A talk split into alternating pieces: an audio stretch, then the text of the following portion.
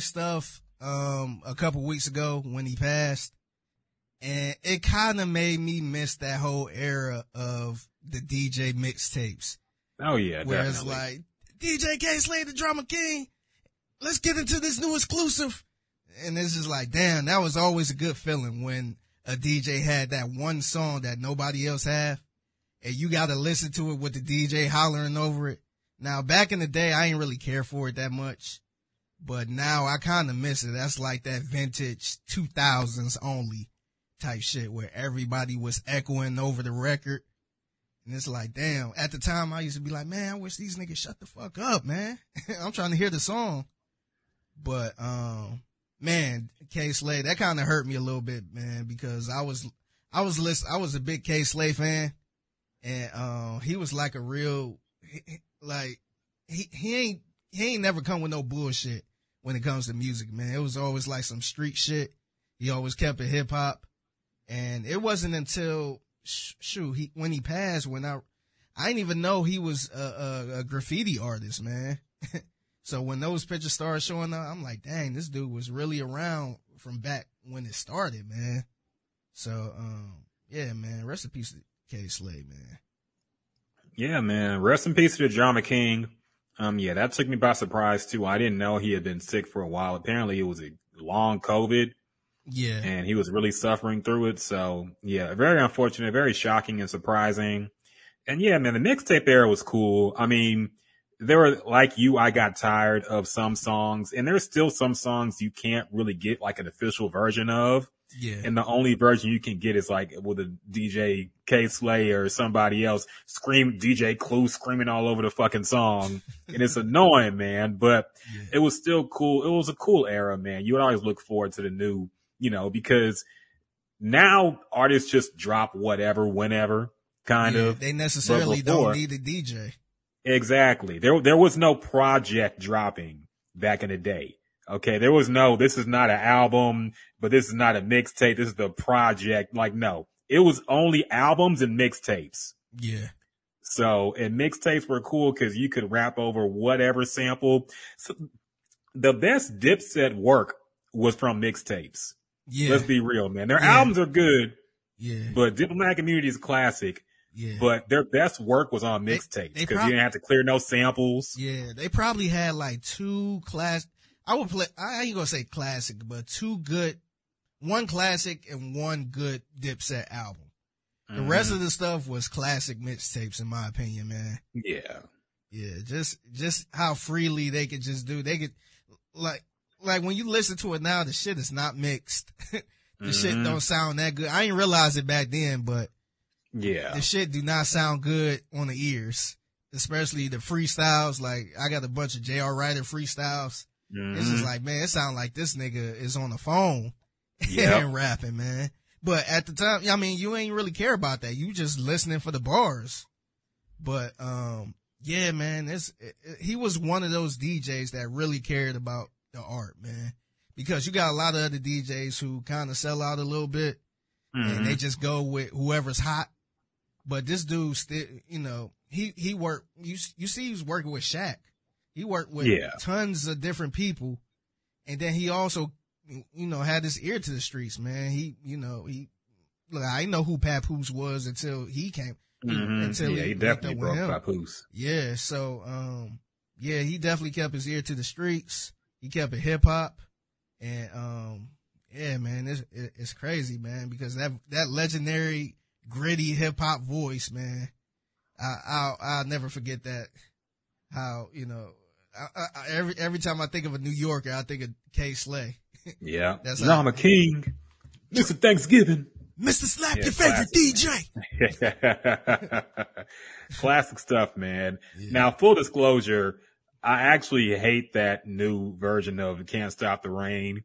Yeah, I- I know, I yeah. couldn't stand it, man. Yeah, I, I only played it because it had um DJ Drum. Uh, what I Yeah, of course. of yeah, course. I played uh, understand. Kay Slay on yeah, there. I'm not knocking. The, I'm not knocking the choice. I'm just saying Yeah. personally, I hated that song, man. Yeah. Because that was in a weird era where people were just remaking shit to remake it. yeah, And yeah, I think that was around the same time like that We Are the World 2009 or whatever the fuck version yeah. that was that came whole. out. Like, yeah, I think he had a whole bunch of those, man. yeah, shit like that. I'm like, man, y'all need to leave well enough alone. Reminded me of when uh Eminem and G Unit made their own version of Hail Mary over the Oh, oh, fucking yeah. Murder Inc. beef. Oh yeah, I'm like, y'all do not need to be stepping on no classics like that. But anyway, I digress. Anyway, Yeah. R.I.P. to K- K Slater, man. That shit was shocking and sad. So, yeah, uh, big loss for hip hop yeah. uh, this past couple of weeks, man. So, yeah, unfortunate, but you know, life goes on, and we've got to go on with another exciting edition of Jay Prince. Something to listening to. the gems and juice. There we go. Yeah, we back at it. Back at it. Took a little mini hiatus. We back Yeah. at it. Happy birthday, And- man! Oh, thank you, man. Thank you. Celebrating your Appreciate birthday all month, man.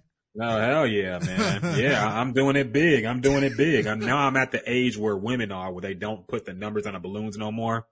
Oh yeah, you don't never see a balloon. That, just you don't see a balloon Yep. that say thirty seven. yeah. Women women will count the years and publicly say the years up to like 25. Yeah, When is the last time you heard a woman celebrate their 29th birthday and knew it was a 29th and they advertised it as a 29th? yeah, These are 20 upper 20s and up. then it's just it's my birthday. yeah. and they be editing out the years sometimes. But okay, we know, we know, we know, Yeah. we know y'all up You need there. to be proud. Look, man, it's some women out here that don't even look their age. They look super Yeah. young. Man, be Mhm. proud of that, man. Like if you if you 41, man, say you 41. Like it's, it's Look, man, I'm, I'm happy to get washed. Not everybody lives long enough to be washed. Okay, so Yeah. I will take my washness with dignity and pride. Cause fuck it, Yeah. not everybody got the chance to make it to 35 and up, man. So Yeah, Fuck I, it. I I'm got man, I got to the age where I have to like do some math to make sure I'm that age. Oh, I'm yeah, like, I'm yeah, like, am. I 33? Am I 33? So Mhm. I got to backtrack a little bit to make sure I'm 33. Because sometimes I'll be like, oh yeah, I'll be 33 this year. I'm like, be wait a minute. forgetting, man. Yeah, I, I, I'm at that age now, so that's yeah, that's troubling, that dementia starting to kick in, man. For real. I would say CTE, but I ain't play no sports, so I got no excuse. Yeah, it's just the mental starting to disappear, man. Yeah, shit, I ain't bu- um, bumped my head since I was like eight years old. Right, right, right. Uh, but yeah, man, glad to be back at it. We got a lot to talk about. Uh, finally, new music drop, man. We Yeah. finally got some music to dig into. Some real Long good music. awaited. What's that? Some real good music. I know. Finally, man. Yeah. Finally, some big. We've been begging for some new releases. We finally got one last week. Uh, Pusha T finally dropped his uh his new album, half produced by Pharrell, half produced by Kanye West. Um, it's called "It's Almost Dry." Uh, finally dropped it. Uh, about 12 t- tracks long, almost double the length of his previous album Daytona. Um, and yeah, that's pretty much it. Got features with, uh, Lil Uzi Vert, Kanye West, Pharrell, of course, you already know Jay-Z, um, Kid Cudi, who has announced that that will be his last song with Kanye West because they are in a beef. How the, how the fuck they let Pete Davidson come between Kid Cudi and Kanye West, That- man? What kind of world we crazy, living in? That is crazy. Can you really believe that all all the great work they've done together is now done because of Pete Davidson? Yeah, that Fucking ridiculous. that don't make no sense. We was talking, you know, we had a side conversation before the podcast about how people need to patch shit up, man. hmm That that's one of them, man. Like, look, man, you, I look, don't take nothing personal like that, man. Like one little Pete Davidson, man. Don't it should not break up a a relationship like Cudi and and Kanye. They put too much good stuff out here. They made some classic projects, in my opinion, some classic songs. Man, come on, man. That, that don't no sense. It's sad. No, I.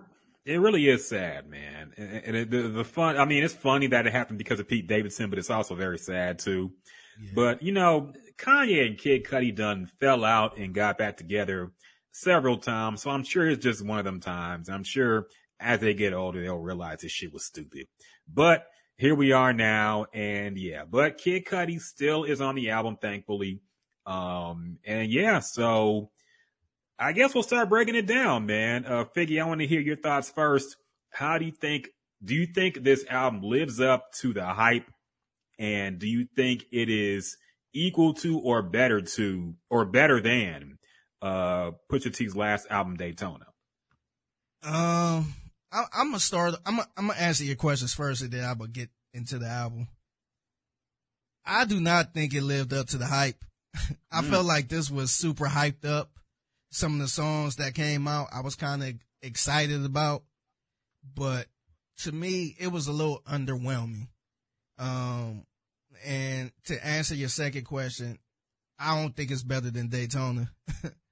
I, I, I think they, to me, I, I feel safe at calling Daytona a classic. Uh, I don't think it's that, man. But, um, to get into the album, man, when I, so first listen, you know, I went through it without skipping. First listen, I was kind of confused on the intro, man, because I felt like the intro was kind of soft. Mm-hmm. And I'm like, damn, is this the first track?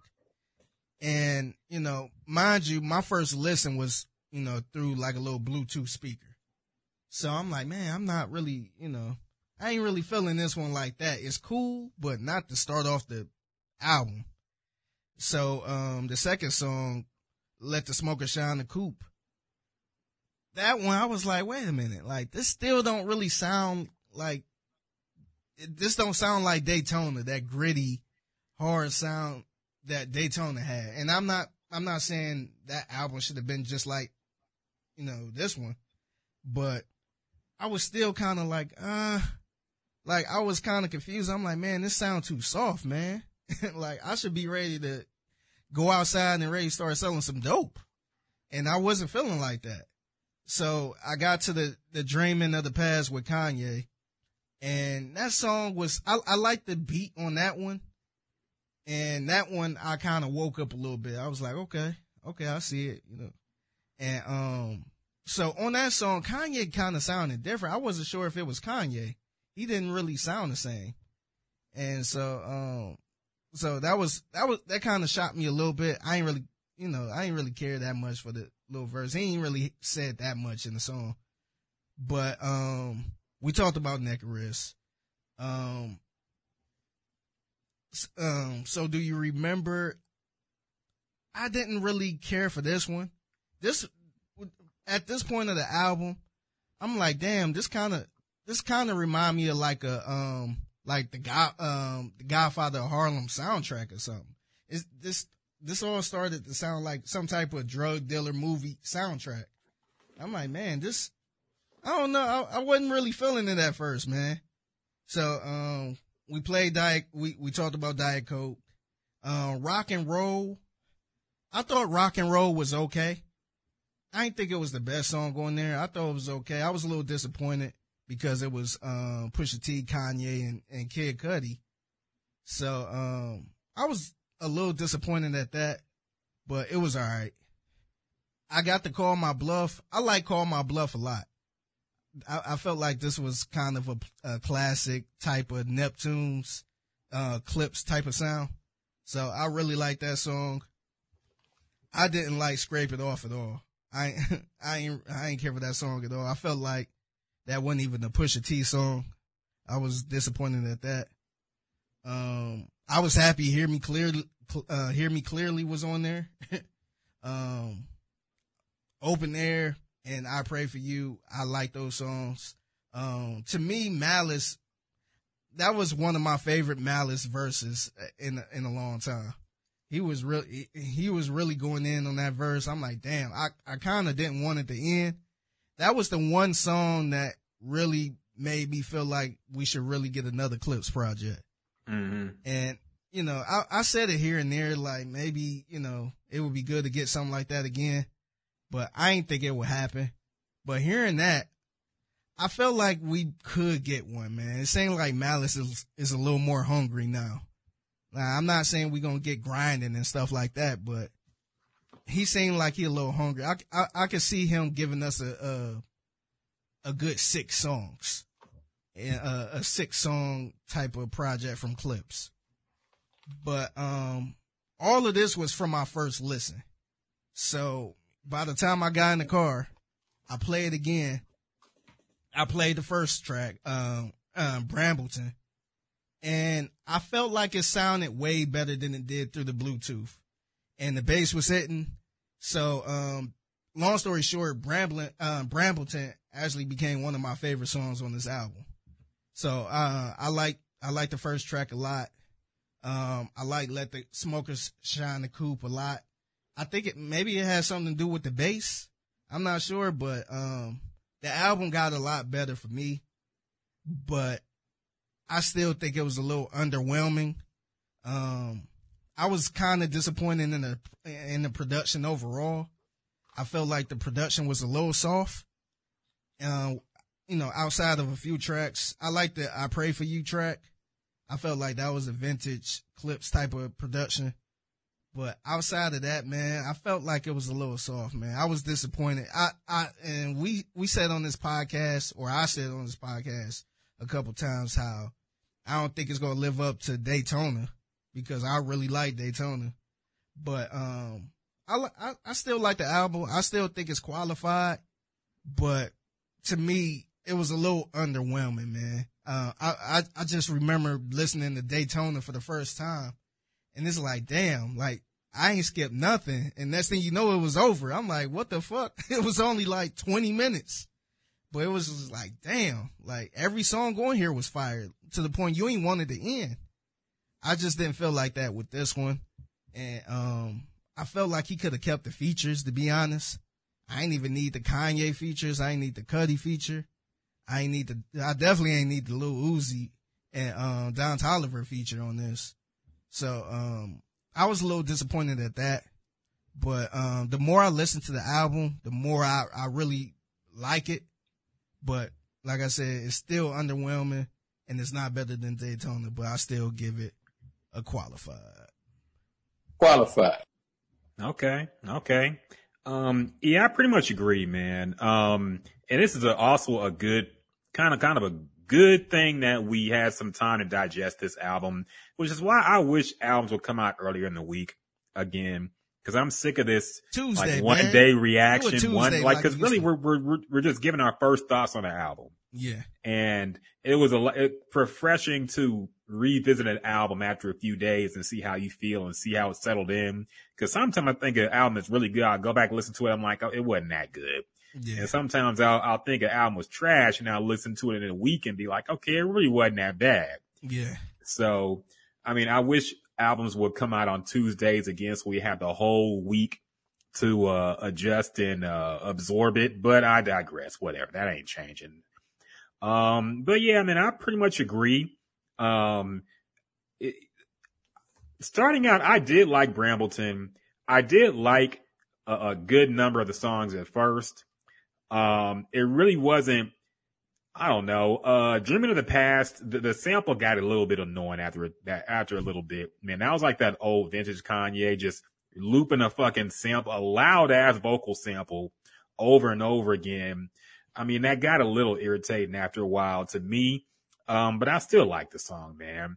Let the Smokers Shine the Coupes immediately like got me kind of hyped, man. I like that song a lot, actually. Mm. It's actually probably my favorite song. That reminded me of like some old Hell Hath No Fury type of, uh, production from Pharrell, man. Mm. Like that was some hard shit. And I, that actually got me really into the album. I'm like, okay, he might, he, he might actually top Daytona with this. I'm thinking Mm. because that beat was crazy, man. Um, neck and wrist, we talked about that, like you said.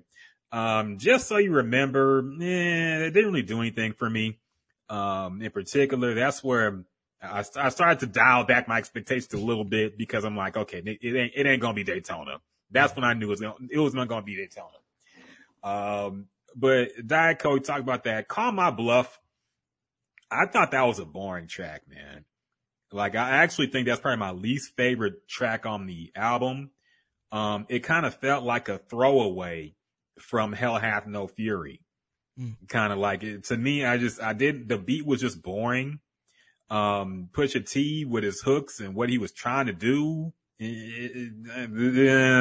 I just wasn't feeling it.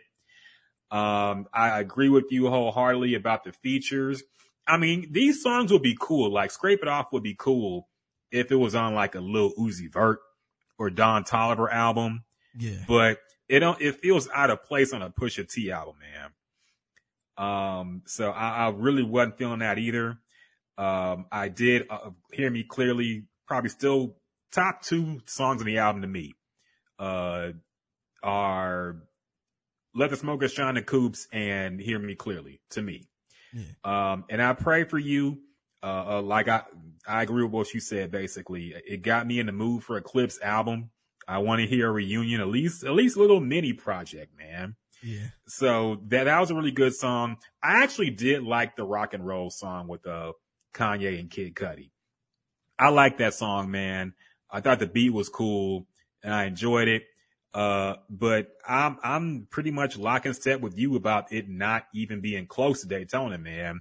Cause I went back and listened to Daytona because maybe I, I was too. thinking I was bugging. Me too. I was like, maybe I'll go look back and listen to this and maybe it wasn't as good as I thought. Man. It, dog, it was better than I thought. yeah, honestly, I was man. dog. I had I had to put um the infrared in the Serato, man. Yeah. I'm like that because you know I listened to it, but but when you go back and listen, it's just like man, this shit is hard, man. Like he was actually going in on that song.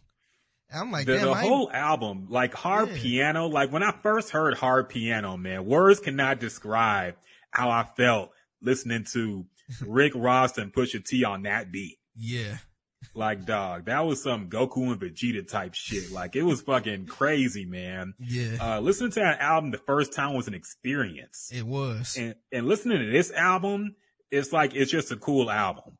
yeah, That's, and, which is not a bad thing. yeah, but he had taken so much time off that you thought he was going to come back with something equal to that. Yeah, And maybe, you know, pressure creates diamonds. I'm sure uh, Daytona was made pretty quickly. I don't think, you know, because Kanye was going through that whole era where he was just pushing out all these good music albums yeah, and to the detriment of some, aka uh, Teyana Taylor, who was not happy with that whole process. But for Pusha T, it really worked, yeah, honestly, because I think that's the best work he's ever put out. That album, it just has a just a gritty feel to it, man. Like it just Yeah. puts you in a whole mood when you put Mhm. that album on. yeah, Um, so yeah, this one, uh, d- d- just did not live up to it, unfortunately. Um, I gotta ask you too, because he did make a, like a playlist version of the album where he separated the Pharrell tracks, produced tracks, and the Kanye produced tracks. And he called it, uh, uh, day, uh, Pharrell versus Kanye. Mm. So now that brings up the question, who do you think had the better side of the album? Pharrell or Kanye? To be honest, man, I would probably go with um Pharrell. I think he, I, I enjoyed his uh, production better than Kanye's. Kanye's, it seemed to me, it seemed kind of a little bit lazy, and that's that's why I was so disappointed because we know what Kanye can do. Just imagine knowing what Pharrell can do, and you know he probably just don't feel like it, or he might see something we don't really see, and it's not all that. So I I I like Pharrell's. I felt like he kind of got a um he kind of brought back a little other uh gritty Clipse type beats, but I think it was still a little soft. I I was I I would say this. Uh these beats I felt like were better. These are better than the ones he gives Jay Z. Because for Oh, some yeah. reason he gives Jay Z the soft ass beats that don't really, that I really don't care for that much. But to me, in the Pusha T standard, this is probably his softest batch outside of the, uh, let the smokers clean the coop. Yeah. Yeah, I agree. Um, I would actually think Kanye, I would probably edge out Kanye a little bit more just because he, I don't know. Overall, I liked, uh, his side of the tape more, his beats and his production more. Um, but honestly, they both could have done better. I feel, Yeah. to be honest. Um, I think Kanye really gets Pusha T. You know, I think Kanye really understands what kind of beats to give Pusha T. And I think Pusha T in his, is in his best form when he's rapping over Kanye beats. I think when he raps over Pharrell beats, he wants to be more mainstream. He wants to be more, you know, shit you can play in a club, which I don't like that Pusha T. Yeah. You know, I like the grimy ass coke stories over old ass samples and hard hitting bass. Pusha Yeah. T. yeah. I don't like the fucking shit you play at the club. Uh, uh Pusha T, man. That that's Yeah. that's Drake's lane. Lee, y'all all got your own lanes, man, and that's Drake's lane. He can stay in that lane. Uh, the Pusha T, we li- I like him in, in that lane. That that Daytona lane, man. Ain't no Daytona song you can play in a club. Yeah. Okay.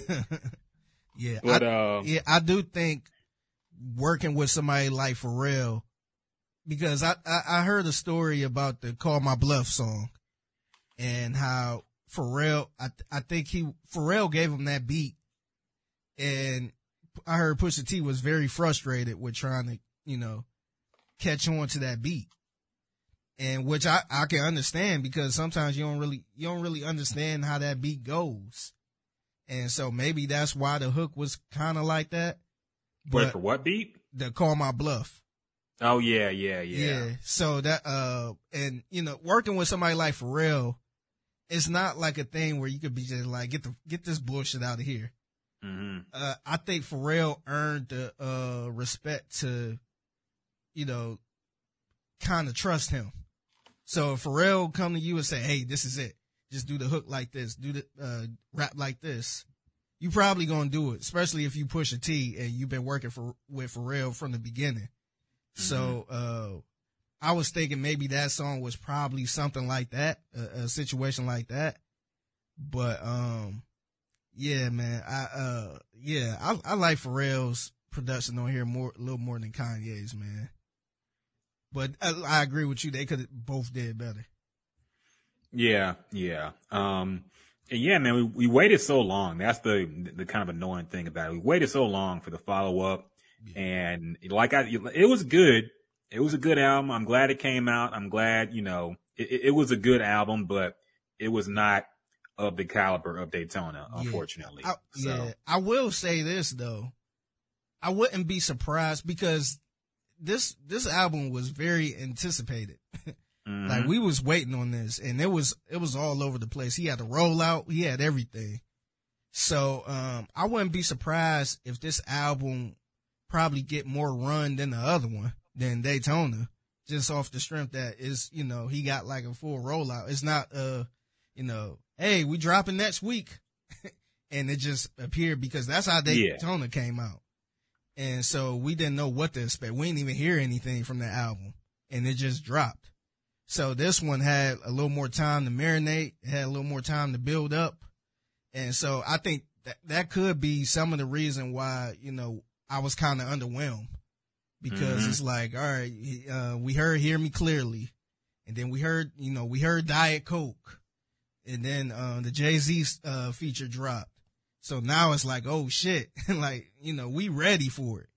And, you know, like I said, I was so underwhelmed, but, um, yeah, I think, I think I wouldn't be surprised if this album, you know, lasts a little longer than the other one, just off the strength of the, you know, not saying how commercial it is, but how much time he put into it and the promotion behind it, the push behind it.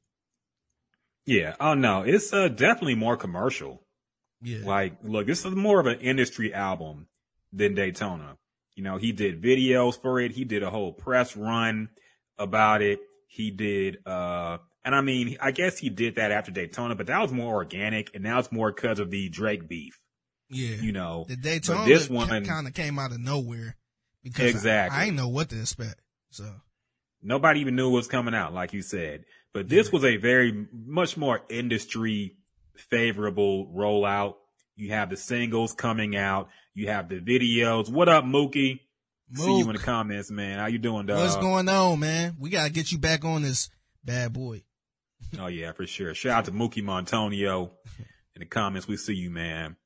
Um, but yeah, man, uh, it, it, it was way more of an industry rollout in which I like, look, you gotta make money. You got, you gotta do these things as an artist. And he, he sees himself as that kind of artist, I'm sure. But I'm just saying, I like the gritty, grimy, no video for nothing. Just fucking put the music out. And it's just the grimiest shit you ever heard. Yeah. But you know, yeah, I'm sure he, like there are some songs here you can play on the radio.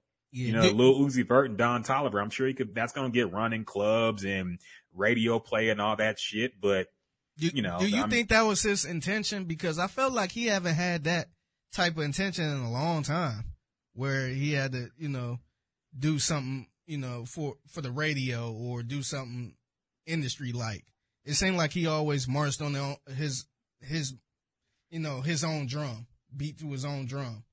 So it's so I was kind of surprised to e- even see Lil Uzi Vert and Don Toliver on. yeah, like I, I understand the Cudi and Kanye. That that kind of makes sense. And who wouldn't want Cudi and Kanye on their album? But the the Lil Uzi Vert kind of threw me off a little bit, and Don Toliver. So, but he, like I said, he been he been around for a minute, man. I don't know the last actual song he tried to push out there to be commercialized. Look, I think he's a. I mean, I think his goals are different now. I think he's more about the bag. Look, he did the Arby's commercial, man. Like Yeah. he he really did an Arby's commercial, writing a diss song about the fillet of fish. Yeah, You asked me back when Daytona dropped if this nigga would make a rap song about a burger.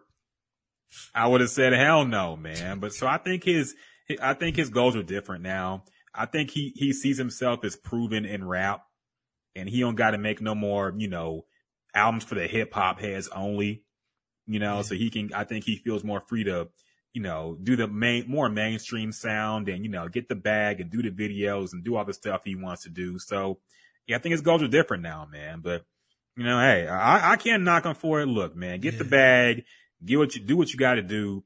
Uh, but yeah, like I'm, I'm a fan of the grit and grimy as Pusha T. We didn't really get that here, but it's still a good album. I'm glad it came out. I'm sure it's going to be on a lot of top of the year, um, album lists regardless. So yeah, yeah, Yeah. like we said, it's qualified, but Yeah, I still like it. Yeah, I still like it, but just the songs he put out really made me excited for the album, and it didn't really Yeah. live up to it. it, it I th- and look, I like the song "Neck and Wrist." I, I don't know how you feel about it, but I like it a lot. That shouldn't be one of the best songs on there to me. yeah, you know I mean? So, yeah, I thought he was gonna have songs better than that on there. Yeah, yeah. Hear Me Clearly is what really got me hyped for the album, man. That's what really, like, I was like, if this album sounds like this, then it's gonna be a problem. Yeah, Um, but, you know, it, I mean, it, it was kind of a mixed bag, honestly. But, hey, I mean, it is what it is. It is what it is. Still a good album. Like we said, we recommend it. If you ain't heard it yet, we do recommend you listen to it. Um, but yeah, it's, mm, it, it's, it's alright. It's like, we'll say it's alright. yeah. It's cool. It's cool. Um, another album did drop. Unfortunately, I did not get a chance to listen to this. Um, I wanted Oh, to, but it's been a busy ass look, man. Oh, man. I, I, I was holding down the fort of Q Train fell off for the longest time. I thought you was gonna be at the year- gym with this album, man. I think last year I finally gave it up, man. I, I finally said, okay, future is, you know, uh, I don't know, but, um, he did drop a new album. It's called I Never Liked You in all capital letters. Um, now I did hear that Future was going to switch it up and it was going to be more of like an intros, introspective, you know, and he's actually going to be rapping about some themes. He did drop that song on Valentine's Day where he called it the worst day because he couldn't, he had too many hoes and didn't have enough time to spend with them. and, and he even made a video where he like took an L at the end. Yeah. And I was like, wow, yeah. maybe this is a new future. Maybe we're getting something new here. um, but I also heard a clip where he said something like, fucked her in the ass, made her pee pee. Yeah. I was like, yeah, okay, said okay. that. So that was a so it ain't, it ain't too much different. yeah. Uh, but you did hear the album. I want to hear your thoughts, man. What do you think about this new future album called I Never Liked You? Um, the the stuff you described about um, I guess what he planned on doing with his next project. I guess rapping about something else. I didn't hear it at all, man. This sounds like the same old future. But I will say the production on here was pretty fire, man. I I, I liked it. Um, I'm not a big fan of uh, of the future love songs, and there was not a lot of those on here.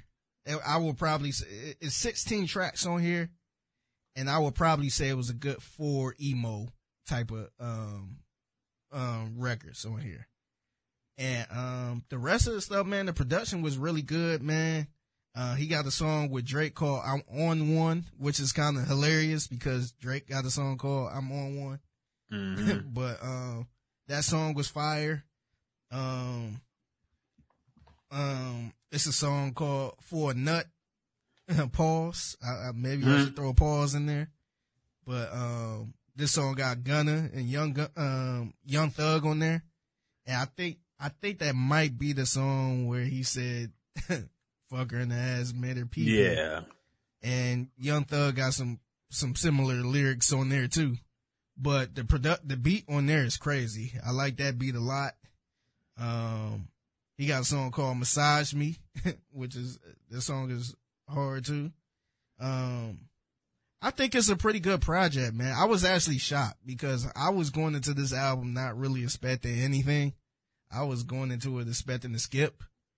And I found myself getting stuck on the first four tracks where I'm like, damn, like this shit is actually all right, man. If it, if he just released these four, I'll be like, damn, this is a damn good project right here. And even the song with Kanye, Kanye was kind of going in on the song, man. The, the beat on here was hard too. Um, he got a song with Kanye called Keep It Burning. And, um, yeah, that song is hard too. So I, I think, man, look, if you, if you, if you're a future fan, man, I, I think you might enjoy this one.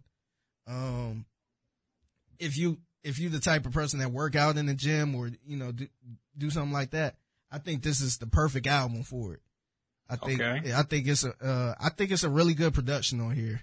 I was actually shocked, man, because it seemed like the last couple future projects be a little too emo for me.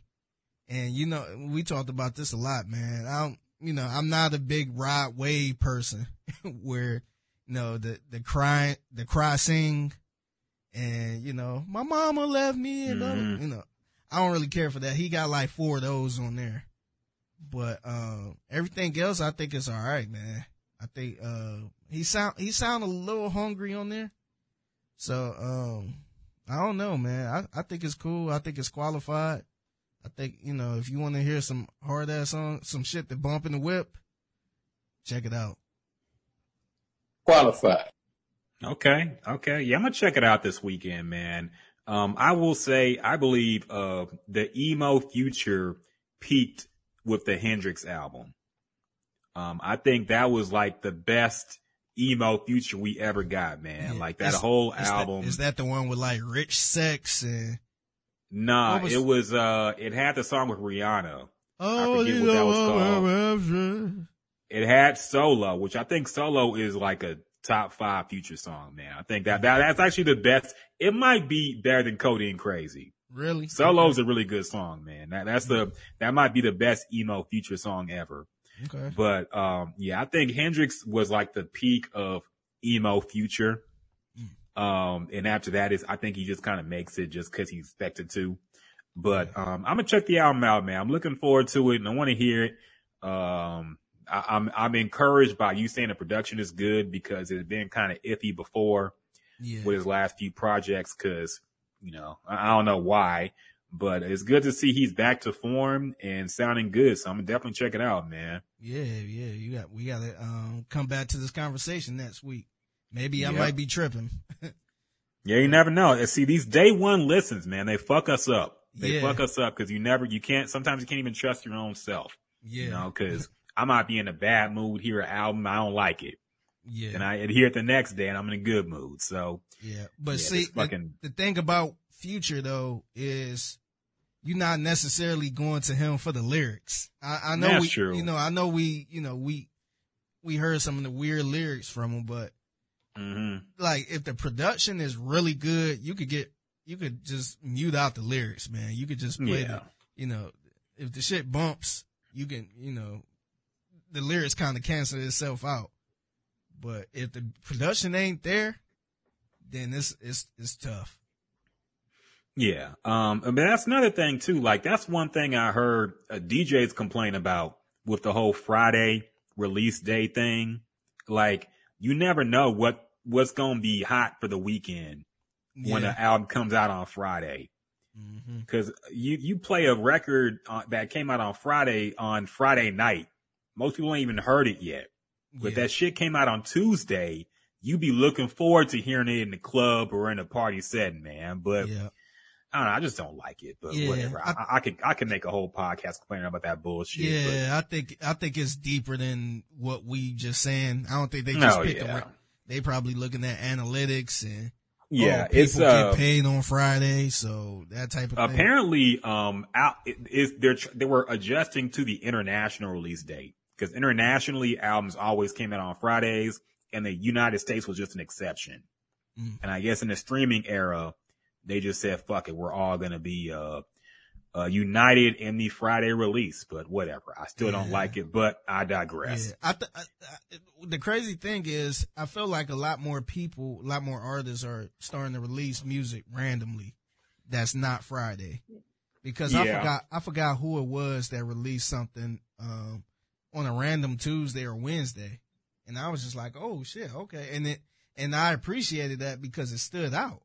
Mhm. It's like, okay, this person released something today, and that's the only artist that released something. So I had time to focus on it throughout the week instead of Friday because today, like I had a long day too. And, um, you know, I, I got a chance to listen to the album in the car, like on my way to work, on my way to get a haircut, on my way home. So that was the only time I had a chance to listen to it. So just imagine other people albums that come out. So it, it kind of sucked, you know, it sucked for the DJs. It, it sucked for us because, you know, when if, you know, three people dropped the album today Mhm. and, you know, we got to jump on here and give a, a, a honest review, which we always do. Yeah. And it's, it's tough, man. But the Pusha T thing was, I think it was perfect that we were off last week and we had time, we had a whole week to listen to it. So it, it worked out right because I probably would have came in upset. I probably would have said No, of course. Mhm. So, so, um, I'm glad it gave me time to sit with it a little bit. It needs time to digest, man. Can't be rushing shit down. It's like food, dog. We can't be treating it like fast food. You gotta let it percolate, season, marinate, all that good stuff. No, I'm hungry. Um, uh, I guess it's time to get in some topics, man. We have a whole lot that happened this past couple of weeks. We got to react to. Um, I guess we'll go more recent first. Uh, let's get some sports in here, man. You've been covering the draft, the Texans draft. Um, how do you, first off, how was that experience? I know they had a draft party at the Miller, Miller Outdoor Theater, um, this week. So how was that experience, man? How, how's a fan, is a fan base charged up? Are they really, are they really into it now, man? They are. They are. And it's actually a good vibe going on, man, because the past couple years, it wasn't really a good vibe. I could tell people was a little irritated, but man, um, Thursday night, round one, with the Texans having two picks in the first 13 rounds, that was people were so excited, man. We were sitting here talking about all these random scenarios and oh, maybe they're gonna pick this person. Or maybe they could they got all the Elmo to uh to jump back up into the top ten and grab this person. It it was just you know, it was it was really a positive vibe. It was a positive vibe from the um from the people that work with the Texans. So, you know, everybody just, hey, what's going on? I'm I'm super excited. This it's a big day. So it was it was um it was a really good vibe in the city, man. And I felt like that vibe haven't been around in a long time. So it was good to see everybody excited. And, and let me be clear, I don't, I'm not saying the team gonna make the playoffs or anything like that. They they probably gonna suck next year. I don't know, but it's good to see that the arrow is pointed up finally because the arrow was not pointed up in the last two years. And, you know, with no Deshaun Watson here, um, we can look forward. we can look at the draft and, you know, focus on the rebuild, man. And it, I mean, it still sucked that it came to this, but I think a lot of people are pretty excited. Even, man, even Larry and Stafford, uh, Stafford sound a little excited, man. Nah. And yeah, so I knew that was a sign that, you know, I guess things, good things are coming. But, um, yeah, man, it, it, it was pretty cool out there, man. They, they had it at, um, at the Miller Outdoor Theater Mhm. out at, Her- uh, I want to say it was out at Hermann Park. Mhm. So, um, I think that was the first time they had something like that there. And it was, it was pretty packed.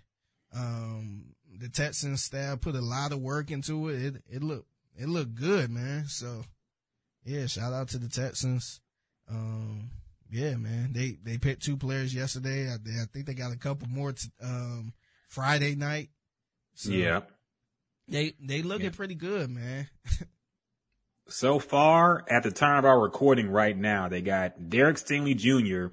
at third with the third pick, cornerback. Uh, Kenyon Green, I believe he's a guard at 15. Um, Jaden Pe- Peter, I don't know how the fuck you say his last name, at 37, and John Metchie at 44. I'm sure they may have already picked somebody else by now. I don't know.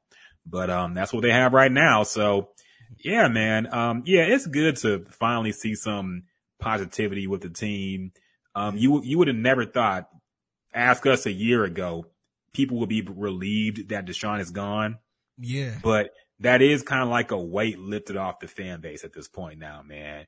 To finally be able to move on with the franchise, to finally have some first round draft picks in what seems like forever, Yeah. to finally be picking in the first round of the draft and high up at that.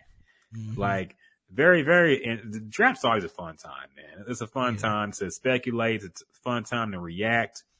Um, and yeah, finally they had a, uh, a first round. It's a highly anticipated first round pick. So yeah, excited to see what happens, man. Um, yeah, good, good, good to see the uh, fan base is re-energized and charged up. And uh, who did the Browns pick, man? You've been following that. Did they Um, get anybody? Do they even have any draft picks to Uh, pick in they, this they- draft? They didn't have a first round pick. No, Uh, okay. They had a second round pick, but they actually traded with the Texans. The Texans jumped up. It took their Ah. second round pick. So that's how the Texans got the, uh, the John, uh, what, Biche? Biche, or Mhm. however you pronounce his name. yeah. Yeah. or however you say it, I don't know. Yeah. So, uh, Yeah. the Texans, they, they jumped up and made a trade. So that was, Hey, was pretty exciting. So, Cleveland looking like uh Texans North at this point. No, no draft picks. I know. hey, look, I will say Our this. old quarterback. Yeah, I will say this, man. I, I think, I think it, it's probably worth the draft picks. Oh yeah, They of finally got a damn quarterback. But, Yeah. So I think, I don't think Cleveland complaining too much. No, no, they good. They good. I mean, they already got a complete team, honestly, at this point. So yeah, that's why I was yeah, telling a couple, picks. yeah, I was telling a couple people because I seen some people like, oh, they ain't got no draft. Look, they had draft pick for the past 20 fucking years, man. hmm Like it's like if you told me I could trade six draft picks and get a franchise quarterback, I would have been did that. So I look, man, they they had all their draft picks. Um, shit, some of them just signed new contracts. So look, man, if if we if they ain't got to pick in the next three rounds, I'm I'm good with it, man. Yep, yep. Nah, I mean, look, they, they've been picking high for a long time now, and that ain't translated into anything until just now. So Yeah, fuck it, look- y'all good. Look at the Rams, just say fuck them picks. hmm they ain't have Mhm. a pick in like five years, man. So No, that's low key, actually high key. The the trend now, like there's been Yeah. graphs tracking how many people are, tr- how many teams have been trading their first round picks, yeah, and it's like a record number now. yeah, This is kind of like the Golden State effect, where they just changed the entire league and what they thought about the game of basketball.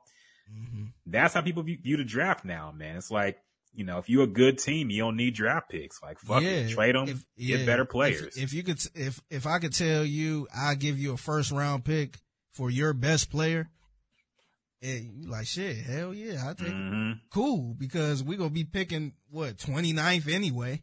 So Yeah. you're probably gonna be getting a project. So fuck it, I'd rather I'd rather get a pro bowler, somebody that's already established for that pick. And just, you know, uh, just use that as my draft pick. And the cap space is so funny, man. Like, I don't even think that shit real because you can fix it however you want. Because Rams Yeah. at some point had like one dollar. like they were so Mhm. under the cap and they out here still giving motherfuckers extensions.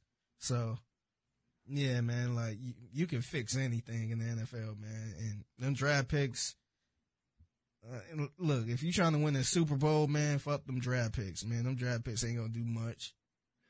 Yeah, at this point, it's seeming like it, man. It's seeming like it. So, um, yeah. So, good luck to everybody who was drafted coming to Houston, H Town. I know some people are already from here or have been from here. So, yeah, uh, good to have them. Good number. Hopefully, get them on the podcast too, man. Come on, if y'all fuck with hip hop, new Texans players, make sure y'all come on Jim Juice podcast, man. Uh, Yeah. I'ma try- we, we gotta tr- do it big. Yeah, I'm gonna try to get one of them more.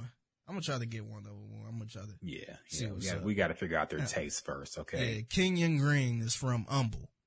Yeah, So- yeah. I think uh, John Michi or Metchie is from he he went to Baylor. I think Yeah. he's from Houston too. So yeah, yeah. man, got some Houston natives up in here. Yeah, homegrown team. I Yeah. fuck with it. I like it. hmm Um, moving on in sports, um, the NBA playoffs have been heating up as well. Um, we've had the Brooklyn Nets, who many thought would win the championship, much like the Lakers. They got swept by the Boston Celtics. Um, you also had uh, the Bulls beat the Bucks. You had the Warriors The beat Bucks, the Nuggets. the Bucks beat the Bulls. I mean, the, the Bull, yeah, my bad. The Yeah. Bucks beat the Bulls. Yeah. The Warriors beat the Nuggets. 76ers beat the Raptors. Suns, of course, beat the Pelicans. No surprises in the NBA playoffs. The Mavericks beat the Jazz and the Tim- the Grizzlies are actually, uh, up 3-2 with the Timberwolves. So that's the only game that's kind of going down to any kind of, you know, wire. Everything else was a sweep or gentleman's sweep, basically. Yeah. Um, got to ask you about your boy Kyrie, though, man. Okay, that's another Cleveland player who is very controversial now. Uh, I don't uh, think fuck also the whole Cleveland thing like with. Ben Simmons. Ben Simmons, who who was everybody was reporting would be ready for Game Four, which was the last game they played, and he was still he didn't even show up to the sideline this time. Before he had been draped up and dripped out Yeah, on the sideline while everybody else wearing black.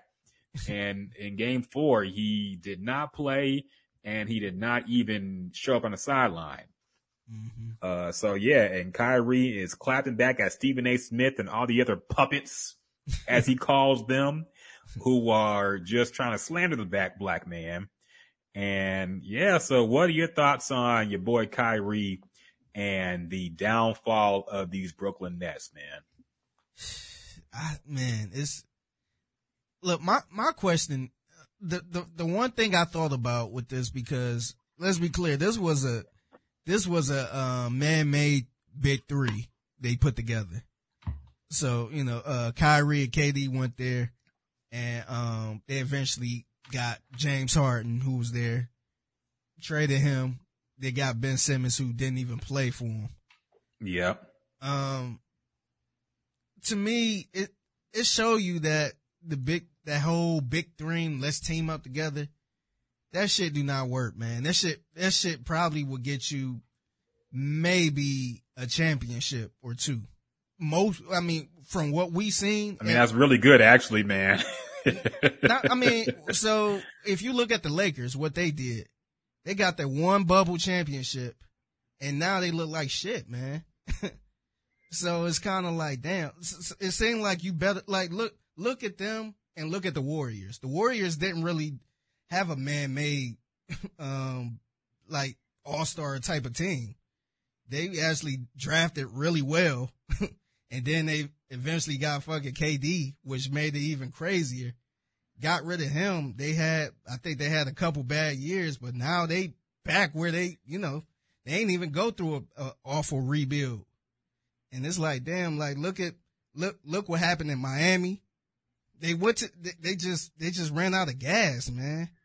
After a while, like, I don't, I, I just feel like, man, I feel like we seeing the end of the whole big three type of thing. I, I, I'm starting to see like more people rather stay, you know, with their original team and kind of build up to that, kind of like Giannis did. So, um, I guess, I guess that's a good thing because I guess, I, I guess we all had a little problem with, uh, super, superstars teaming up together. And that was kind of a, a, a LeBron thing a little bit. Um, I know once LeBron retires, we probably won't see that as much. hmm But um, yeah, that was the first thing I thought about it, man, because the Brooklyn thing didn't work at all. They they didn't even get to an NBA championship. so um, it was rough. I don't know what they're gonna do. I know the Lakers are in trouble, but I, I have no clue what Brooklyn gonna do. Um, I think we might have talked about this on the podcast too. How like what the fuck is Steve Nash doing? I was I was saying that the day he got hired. hmm I'm like, man, like what like what sense do that make? Like what what type of offense do we run? Like I had no I had no clue what type of coach Steve Nash was. And and now, you know, that last series when they got swept, you kind of see what type of coach he was. Like that man wasn't doing a damn thing, man. And the crazy part about it, it it looked bad because they got swept, but they were all in them games. they could have won them games. And if you would have had the right coach there, I think they possibly, it could have been a, a seven game series at least. I'm not saying they could have won, but they could have at least won two or three games. But, um, I don't know what they're to do with the coach. I, I'm not sure. I'm, I'm not even sure what's up with Ben Simmons, man. Do we even want to play? Everybody going in on him, calling him a, a, a quitter and soft and all type of shit. I don't know, man, but I I I, I kind of took joy into seeing the teams that we all had in the preseason that was supposed to face off in the finals, not even making the playoffs and getting swept in the first round. In, in the first round, so um, I I think I think we're seeing the end to this whole big three thing, man, or this super team thing. Yeah, yeah, I agree. And I said it a few podcasts ago. It's funny that LeBron James both started and ended the super team era himself, basically. Mhm. He started in Miami with the Heat and ended it with this Lakers team, which is pathetic. So yeah, man, I think the days of we're some good players, let's all link up and we're going to win a championship is dead now. You know, Yeah. you got the best team in the league being the Phoenix Suns, man. Mhm. Like, look, like, you know, everybody criticized them getting Chris Paul, who everybody thought was over the hill. This man just shot perfect from the field a couple days ago, man. Like, yeah, Devin Booker has emerged as a super all star. So, like, look, they're doing their thing, man. And yeah, it, it- it's getting drafting and building up talent has gotten way more, is, has been brought back to the forefront. You know, it's no longer, especially with these superstars taking breaks and days off and all this shit going on. Like, you can't trust that, man. So that's one, that's the one good thing about the Rockets right now is that you look at these teams that are organic and homegrown and you th- start to think like, okay, we can get there.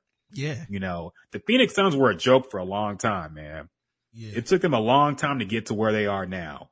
yeah. So if they can do it, if even the Pelicans can sh- get up there yeah. Shit, after AD left, shit, even look at the Cavs, man. They ain't made the playoffs, but hmm I damn sure ain't had them close to the playoffs at the beginning of the season.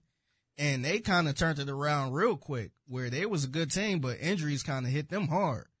But, Yep. um, yeah, man, I think, yeah, I think people starting to realize that we don't, you know, I'm not saying we don't need LeBron or anything like that, but you don't need three max players like that and all these over the hill ex superstars on one team like that, man. And, um, yeah, man, I think, I think, you know, looking at teams like Memphis and shit like that, I think a lot of these, and, and this the other thing too, man, like, because you mentioned that whole, you know, you might win one or two championships. Like, how much, how much do that championship really mean in LA that LeBron got? But to be fair, that's just because it's LA.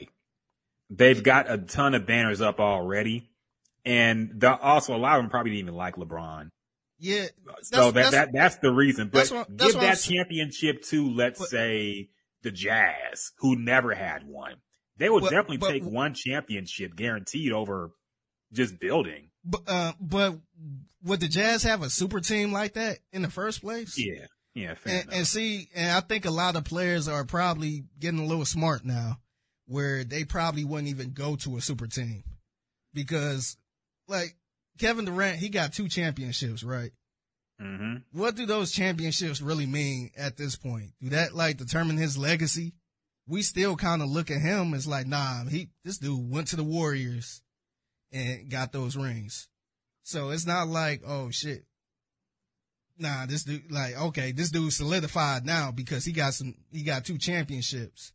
Like that shit don't even mean nothing. So as a young player, why would you, why would you, you know, leave your team and go to the Warriors where they already stacked and have your legacy similar to Kevin Durant's where people saying, Oh, you ran away from your team and you went to a stacked team.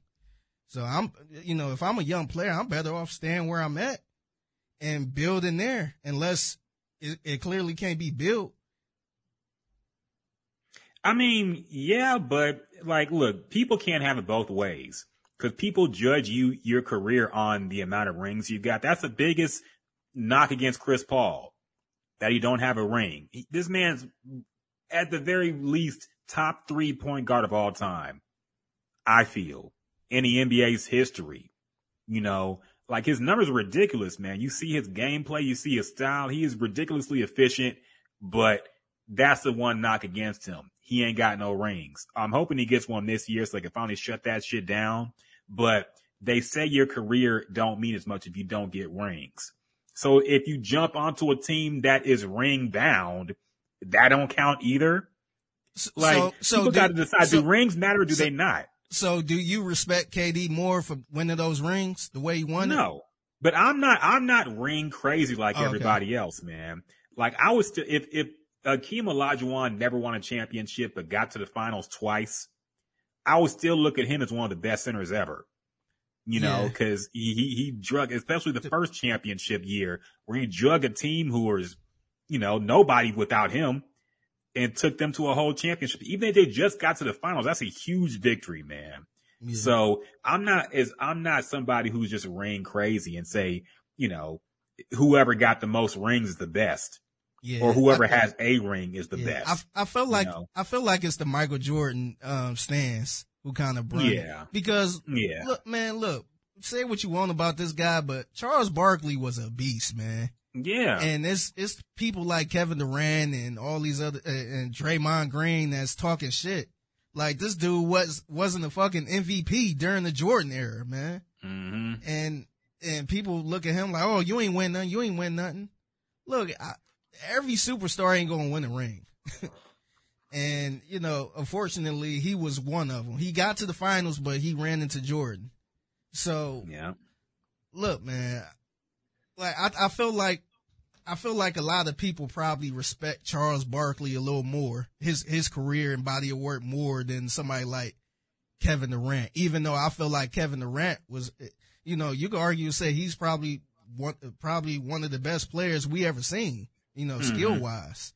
But just the way he kind of ran off and got the two rings so easy, it's just like, damn, like just imagine if KD stayed in OKC and let's say they got to Yeah. the finals again. They got to the finals maybe twice again and he didn't win. We probably would still be like that. We probably look at Kevin Durant as like a Chris Paul, like, damn, like this dude's so good, but he, you know, he just couldn't get that ring type thing. We wouldn't be looking at him as like a sucker or nothing. Yeah. I mean, with Durant is unique too, cause his own teammates in Golden State told him, we don't need you. Yeah. Draymond told him on the court and we all heard it. He said, we don't need you. Yeah. And they really don't. they don't. Yeah. They didn't. I mean, they're already good again after a few years and look where KD is. So Yeah. yeah, man. I mean, that's a unique situation, but I mean, part of that is just the people's reaction to, you know, the ring culture and judging people's legacy based sheerly off of championships. And, you know, so it's, it's a whole, whole debate, man. We could have a whole first take show about rings and all that shit. Yeah. But, uh, yeah, that, that, that's just where that whole debate comes from. But anyway, Yeah. exciting stuff going on in the NBA right now. Yeah. So yeah, real the- the- quick, real quick, I want to stick with sports. Um, Mm-hmm. I don't know if you heard of this guy named Trevor Bauer, who, Yeah, uh, yeah. pitcher. Uh, he pitched for the Cleveland Indians, uh, or the Mhm. Cleveland Guardians now. And, Yeah, uh, right. for the Dodgers. Uh, he just came down with a, uh 324 game suspension, damn. two years of the regular season. So pretty, I guess it's because he was going through a, uh, it looked like a sexual assault case. That it was, it, it, it- I don't know if you've been following. I thought he was cleared of that though. uh, I think he might. I thought he, I thought he wasn't charged or something. I thought he was cleared of. I, I forget what actually happened, but I thought, I thought he was cleared. But I guess that Yeah, don't I- affect what the MLB can do. But still, that's wild. Yeah. Um, yeah. So, uh, it, it, yeah, it, it, it did. Ha- I think he might have been clear of that, but you know how, the, you know how these leagues are, you know, you still, Yeah. you know, like violation of personal conduct and all this other bullshit Mhm. they got, they got. And, um, they said he's appealing the suspension, the suspension, but that's wild. So wait, an LA judge denied the woman a permanent restraining order against Trevor Bauer, and the LA County District Attorney's Office declined to file criminal charges in February. yeah. So to to be clear, this is like the NFL suspending Deshaun Watson for two years. that's, that's, yeah, that's exactly what it is. And That's crazy, And- man. Like, yeah. look, I, I'm not And saying see, he didn't do nothing wrong. I don't I fucking know. And but- see, and see, we had this conversation with Deshaun. Remember, I brought the hypothetical up. If you Mhm. know, if he's clear of everything, don't have to pay anything, he don't settle. Um, I felt like he should jump right back on the field, but that's not going to be the case. If he if he's clear of everything and don't have to pay anybody, he don't settle. You know, everything is good. He's still gonna get suspended. I, I just feel like that's kind of crazy.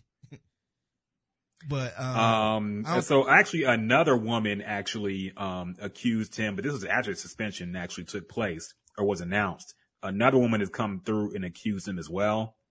Um, but yeah, man, I don't Yeah, know. Like, yeah, like I see- said, I don't know what the fuck happened. Yeah, his stuff was a little more. Is this is crazy? This is the crazy part. His stuff was a little more serious than Deshaun. Yeah. and I'm not trying to compare the two, but he actually they actually had evidence against him. Like the girl Yeah. had a picture with a black eye and you know marks all on on her neck and all that stuff.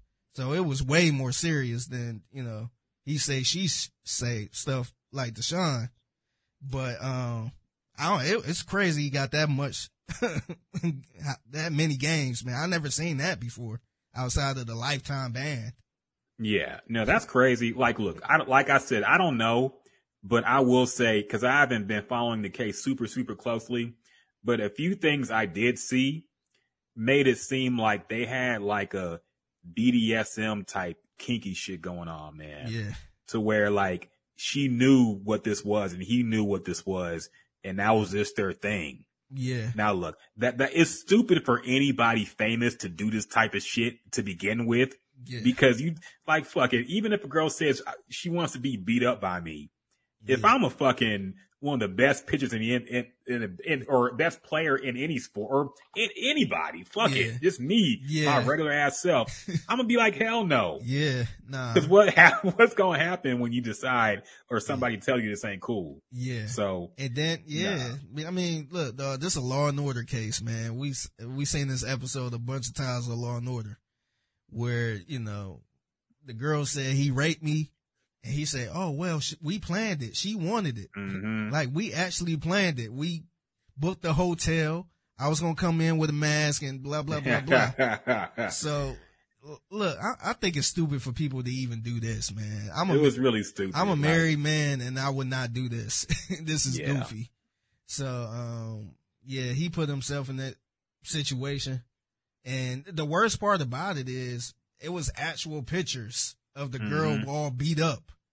So it's like, damn, like, I mean, it's unfortunate if he, I mean, if it wasn't all set up and, you know, he, he was cleared, but this is, man, this is a mess.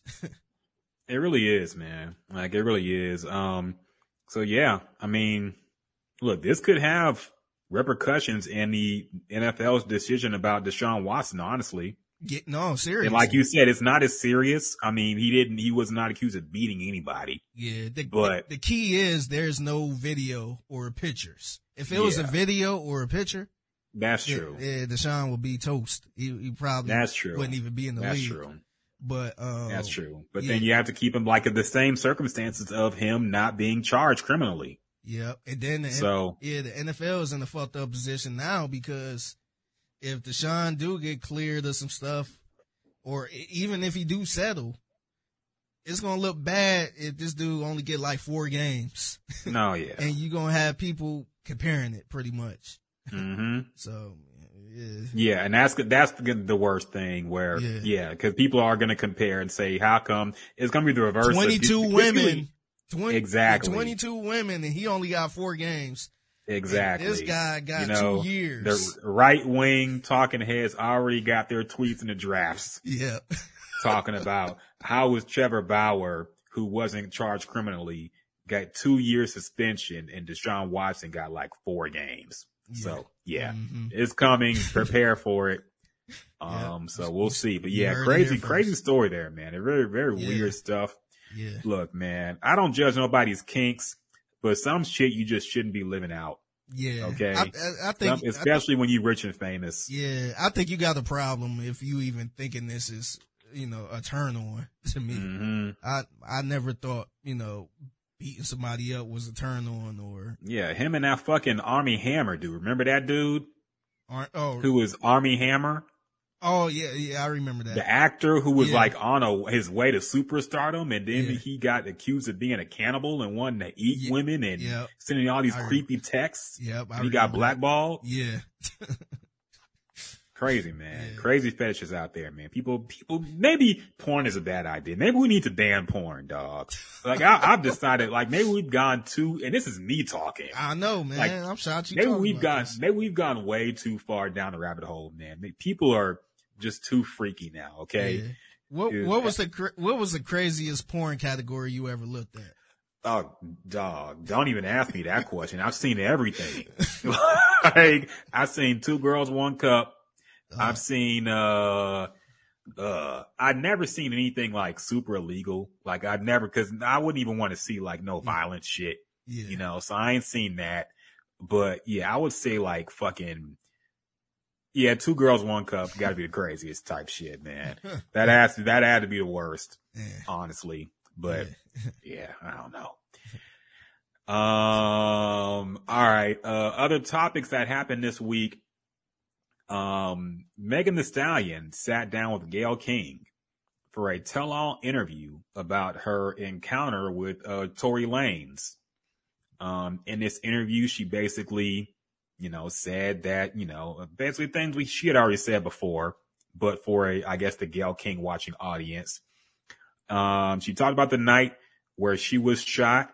Um, she also said that they did not have a, uh sexual relationship. they did not have a sexual relationship together, apparently, which was the most shocking thing to me because I think we all assumed that. Yeah. I mean, I thought they were dating, and Yeah, yeah, she- I did yeah, not know. she said they she weren't said dating. They did not. yeah. Yeah, that was She weird. said they were just close friends. yeah. So I thought that was kind of strange, but I don't, I don't know. I don't know. Uh, did you see this?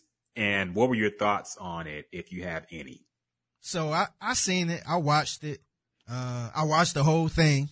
Okay. And, uh, first of all, it was a little weird with Gayle King interviewing her Mm-hmm. And how she kept You can tell she has no idea who these people are. the way she was calling her name, Meg the Stallion.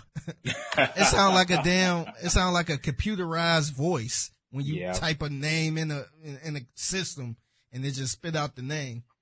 And I was just like, man, she have no idea who she is. I'm like, damn, she could at least take her, her, her fucking broadcast voice off whenever she say her Mhm. name. Like that's, it- just imagine the, a news anchor saying a rapper name in, in the news anchor voice. That's how she sounded. But, um, look, man, I, I was kind of shocked, man. You know, you know where we stand. we stood the whole time. We was kind of, you know, team Meg, but I don't know what's going on, man, because some of the stuff she was saying didn't make any sense. And, um, like we said, we wasn't there. There's more to the story. she mentioned how, you know, it started because she want, she was ready to go. And, and I guess it just escalated from there. I felt like there's more to it there. and it, it didn't sound right. And, you know, like I said, everybody got their own side of the story. And I'm sure she's Mhm. leaving a lot out. But, um, just hearing that on public TV like that, to me, it kind of make her look like the bad person, man. Because, you know, this all started because you was ready to go. You was ready to leave. And it escalated to, you know, somebody shooting a gun. so that, that didn't really sound right. And like you said, um, Gayle asked her if, if they were in a, um, intimate relationship. And then she, she, she said describe intimate. Like, all right, Meg, like, you know what intimate Yeah. is. like, that's, That a- sounded like the fucking Bill Clinton. that's, yeah. And she even made a joke about it. yeah. Did you have sex relationships with that man? Like, you knew what she, that, that was what the weird thing about it. Yeah. Because she knew what she was talking Yeah, about. come on now. Like, if I ask you, hey, have we had an intimate relationship together? Your answer is hell no. you ain't about to say no, describe, what do intimate mean? Like, it's yes or no, right? and for her to say that, I, was- I was just like, no. like, yeah, what, it was strange. yeah, I, I dropped my head. I was like, no, like this is, this is not a good look. And then she said they didn't, which was shocking to me. So it's like, how, uh, you know, how did it even get to this then? You know what I mean? Because it seemed like what they going through is like a bad breakup hmm and it just it just didn't sound right, man. And like I said, I've been supporting her from the beginning. Um, I just look, man. I'm I'm I'm not I'm not saying I'm switching sides or anything like that because we don't know what happened. But like I don't know what's going on, man. I think I think this interview was a bad mistake. I I, I think it was a mistake doing it. Um, I'm I'm kind of curious to why this came out right now during the case because it seemed like it makes sense for this to come out after everything was resolved. hmm But for the simple fact stuff is still going on and and this interview, you know, just so happened to drop. I'm kind of curious if the case isn't looking too good for her side, where this is kind of a hail mary to to uh, to win the court of public opinion over, because she look, man, I think she she might be down three two at this point, man hmm and you know, I maybe they trying to win the favor over a little bit, but it, it's not really looking good. And I don't know what happened, man. But I think I think this interview was a mistake. Um, it it, it made her seem this this the thing when people try to do stuff like this. like you can't make yourself seem too good and innocent. Mm-hmm. We talked about this with the Dr. Dre movie, the Straight Outta Compton. He Mhm. looked too fucking innocent, man. where, where I th- it was too innocent to the point where Michel'le decided to make her version of it. Mhm. Now, if he would have been honest and put some of his trouble past in there, maybe Michel'le probably wouldn't have made a, a movie, you know, explaining her side. But I think with this, I think Meg came off as just too perfect. Like, you know, and I'm not, I'm not sitting here saying, you know, she would, she deserved to be shot or anything like that, but something else happened. It, it, she made it seem like, you know, I was just ready to go home and one thing led to another. And we all know it was, it was something else that happened. But, um, you know, we, people not talking. But the other thing I kind, I kind of had, I, I really had a problem with this interview too because we all know Tory can't say anything about her. Tory can't even say th- that girl or she. He can't, he can't tweet. He can't say shit, man. And he, he, he pretty much got to stay quiet and she out here dropping these interviews, man. I, I know it got to be tough and I, look, look, I'm not, I don't give a shit about Tory Lanez. So I'm not sitting there trying to feel sorry for him, but it's just, it's just not a, it's not a good look, man. And, um, I hope the truth come out somehow because, um, it, it looked like she was definitely shot.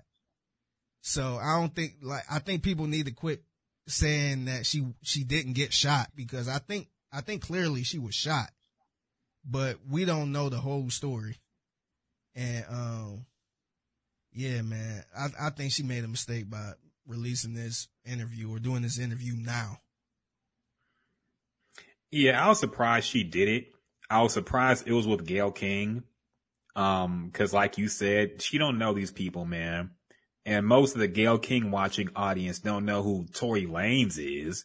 So it's like, this would be more of an interview of like a Charlemagne, I feel, or somebody who's more like a hip hop person to where they can know and ask questions and actually know what the fuck they're talking about. But with this, it was just like, I want the Oprah crowd on my side. Yeah, You know, it's like it's she, like- it's like she knows she lost the uh the black crowd, the, Yeah. the, hip hop crowd because everybody's still you know, um taking Tory side. Mm-hmm. So yeah, I mean, that's actually a good point that maybe she feels because there's already the rumors going around that, you know, the celebrities and people in the music industry know something we don't. Yeah, And that's why a lot of them are trying to distance themselves from Megan Thee Stallion right now or unfollowing her or whatever they're doing. Um, because they might know something or they haven't, they haven't publicly gone to her side, you know, cause who else, nobody, like we made this, these, we were talking about this when it first happened, how nobody really relevant in music right now took Megan Thee Stallion's side yeah, when it first happened and was reported. Yeah. And we're like, why? yeah, And maybe we're going to find out sooner or later why nobody took her side. I don't know. Like I said, I wasn't there. My, my entire stance has been like yours. We weren't there. We don't know what the fuck happened, man. I'm not a Tory Land, Tory Lanez fan at all, but I do agree with what you said as well. That's my first thought about it. I feel like every person should have a chance to defend themselves. Yeah, okay?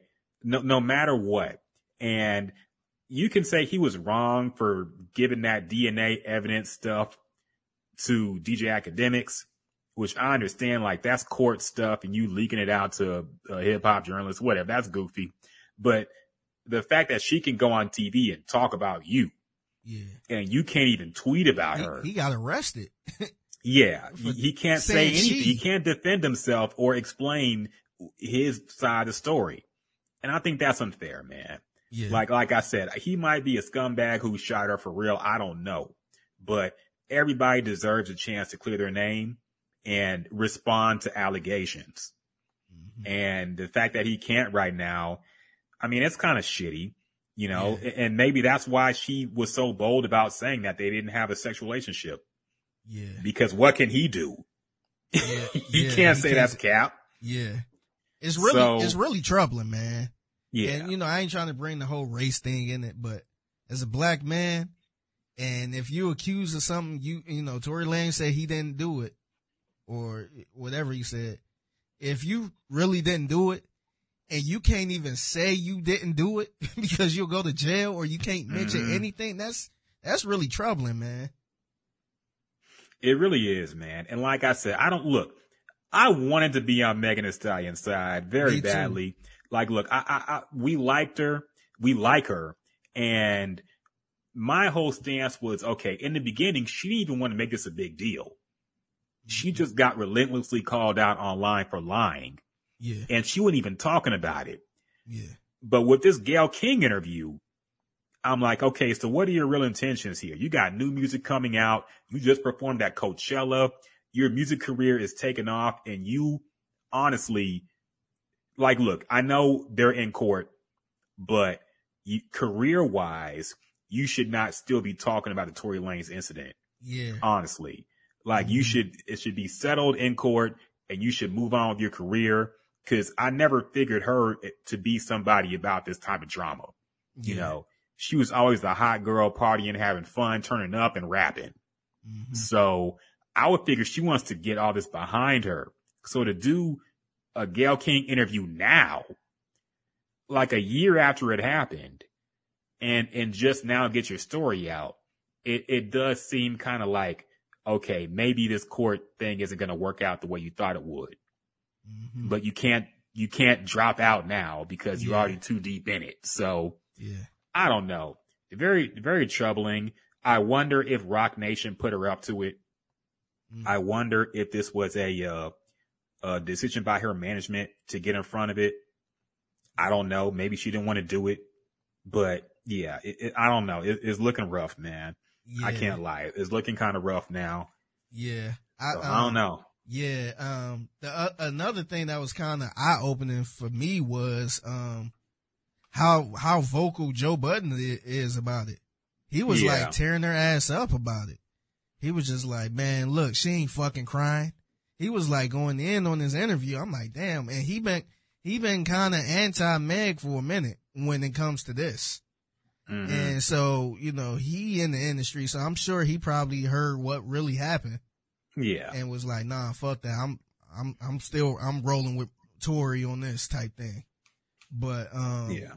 Yeah, man, like he was tearing her up about that interview, man. Like, look, she ain't even, uh, not a tear fell down her eye during this Mhm. interview. Like she trying to force herself to cry. And I was just like, man, like I'm, I wonder, I wonder who is putting her up to this, man. If, if, is this her or is this strictly management, man? Because I, it's hard for me to believe that she want to do this because she seemed like the type that just want to make music and live her life hmm and, you know, and leave this bullshit alone. But it, it, it's not looking good, man. Prayers to everybody. I hope mm everybody come out strong and, but this is not looking good. Yeah, I know, man. Cause look, we're already going through this whole Amber Heard and Johnny Depp trial. Yeah. where, you know, we found out that she was committing a lot of the abuse yeah. and they had her on tape saying, what you gonna do? You, you, you gonna say I abused you? You think they gonna believe you? They had her on tape saying this Yeah. shit, man. So like, like, I'm not saying that Megan Thee Stallion's thinking this or doing this, but look, man, these allegations are heavy and they fucked up his entire career. Mhm. So if they're true, it was deserved. If not, then there's got to be some kind of repercussion for her. yeah. But we'll find out soon enough, man. We'll find out the truth eventually. And yeah, like you like you said, Yeah. all, all we can do is just hope for the best. But it is Yeah. what it is. Yeah. How would you feel if, um, maybe let's say the truth don't really come out yet, but the case is dismissed, where Mhm. Tory is good, he's cleared, they won't charge him or whatever the case is, and you know, there's nothing here, move on type thing. How would how would you feel towards Meg at this point? Because here's the thing. Here's a difficult thing. Like, just and we talk about the whole thing with Deshaun. Just Yeah. because you're not charged or the case is dismissed doesn't mean you're innocent. So I'm not going to be the type who's all of a sudden pro government and courts and the law and police. Yeah. Like, cause if you're that, you gotta be that all the You time. be looking like you know, Nino George Brown, Zimmerman was, when George Zimmerman got off, you gotta have the same opinion. Okay. Yeah. So I'm not going to be one to jump out the window for the law. I'm proud to be an American. This, I love our legal system. The system got it right. when because whenever it, it's a decision that we agree with, suddenly it's oh the law said it, so Yeah, of you- course you- it's right. You seen what Nino Brown did when he walked out? He was like, Yep. "Yeah, I'm proud to be an American. The justice system is good." yep. Yep. Telling you every time, every Yeah. time people act like that, man. Yep. But then when it's something they don't like, oh, see, the system is corrupt and racist and don't care about black people. Shit. Okay, it's either one or the other, man. we seen But- it with Deshaun, man. Deshaun Yeah. was in charge, it was like, oh yeah, people start throwing out the Mhm. percentage of cases that don't get to trial and you know don't get charged, and well, he still did it. Yeah, And- he's innocent. mean he's innocent. Yep. Same thing Mhm. with OJ. Yep. You know, hey, he, it was acquitted. yep. So hey, he, he- didn't do he, it. He ain't do it. But like, look, man. So I, I wouldn't take that as an immediate admission that nothing happened here and Tory Lanez wasn't at fault. But like I said, everybody deserves a chance to defend themselves. And if things didn't happen the way Megan is alleging it, then she got to answer for something yeah, because th- this man's career was fucked up and ruined. You know, people forget like he was fucking, uh, he was on a rocket ship with the pandemic shit he was doing, those Instagram live videos. Like he was on everybody's albums. Like he was doing big things. yeah. And then this happened and then he couldn't do shit. Mhm. So I don't know, man. My, my, my, I think my belief has been both sides were doing fucked up shit that night, which is Yeah. most likely Mhm. and uh but only one side's paying for it right now so yeah, i don't know man Yeah. we'll see yeah, it's it's hard for me to believe Meg just wanted to go, and shit just popped off after that. hmm And yeah, yeah, something else happened. so the, the the dance bitch while you shooting at her feet is, is like look man that's like some cartoon shit like i'm not saying it couldn't happen yeah, when you on coke who knows what could happen man or whatever he was probably doing that night but yeah, I don't know, man. I don't know. I just don't know. Um, but we, we will find out more. And yeah, yeah. Some somebody, if somebody's lying here, somebody got to pay. yeah. But we'll see. We'll we'll see what happens. Um, other things that happened this week. Uh, the baby. I guess something happened with him. Um, some shooting footage was released from 2018 where he like killed somebody in a Walmart allegedly. Yeah, yeah, so that was released after yet another fight he had backstage with one of his artists. No, okay. So he got to, I don't know if you've seen this, but I, I think I missed it. okay, yeah, he got into another fight. It was with one of his artists. And when I tell you this fight looked like a fucking old ass WWF backstage ambush, this shit looked fucking hilarious. I, I need to try to find it to show you, but, uh, yeah, so shortly after that, um, the Walmart video released showing the, uh, incident where he actually killed somebody. hmm So, uh, I didn't realize that was inside of Walmart. I thought it was like Yeah. outside of it. I thought it was like a thing, you know, walking to the car type thing, but it was actually inside the wall. That was troubling, man. Like, just imagine you walking through Walmart on a late night and some niggas in there get the rumbling and somebody pull a gun out and, and kill them in, in Uh. aisle fucking 12. Honestly, there that's the reason why I don't go to Walmart no more, man. I'd seen some crazy shit in the hood Walmarts before. I done seen Yeah. people look like they was overdosing and they had the paramedics come out. Like I seen wild shit at Walmart, man. So like look, that's just what happens. But yeah, man. Um look, the baby ain't getting canceled. It is what it is. This is typical the baby behavior at this point. People expect this from him. So like uh, whatever. Um did you hear Elon Musk is buying Twitter? Apparently. Yeah. Yeah, how do you feel about that? Uh, are you are you uh, are you leaving? No, people are apparently there's a mass exodus of Uh, people wanting to leave now that uh, Elon Musk is buying Twitter. Yeah, I heard he. me, I heard. up. Yeah, I heard he said he was trying to make Twitter where it's free speech again. hmm You know, in light of people getting banned for speaking uh on shit, I guess. But I don't. I don't know what is it going to do for me. because mm. I feel like Twitter. funny. I feel like Twitter always change anyway. But I am intrigued of what he planned on doing with it because that's to me. I mean, I know it's Elon Musk, but I feel like I feel like he a fucking genius for making the fucking Tesla. First of all, so I'm kind of curious what he planned on doing with Twitter. Yeah, I don't know, man. Like all he do be all he be doing on Twitter is shit posting, which I respect because I be posting shit too. But um, look, I don't know. I don't know. We'll see. Um, but it, it is funny how people always complain about how uptight and rigid Twitter is and how you get banned for everything and can't say shit no more. Jack Freeman And got banned. I wish it was back like it was in 09. Then Elon says, oh, hey, I'm buying Twitter. we going to make it lit like it used to be. And everybody's saying, oh, I'm leaving.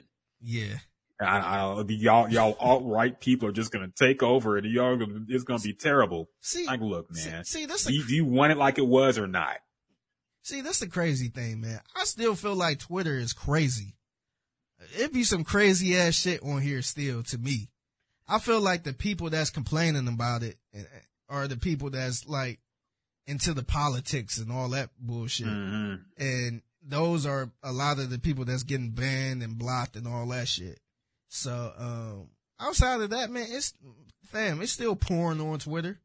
It's still all type of crazy shit on there, man. So, like, I don't understand, like, I feel like that 09 Twitter run, that's, that's kind of a moment, man, because that's when people didn't really, you know, people was out there just having fun, talking to people they don't know.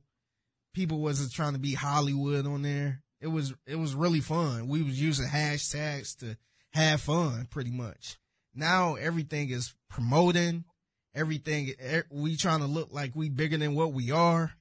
We too cool for school and, you know, ain't no, uh, you know, people ain't trying to follow you back because they don't want to, they don't want to look weird and all this other shit. It's, there's all type of weird behavior going on now. So it will never get back to the 09 thing because the 09 part, it wasn't really, it, wasn't really that bad like that to the point where, you know, it was that open.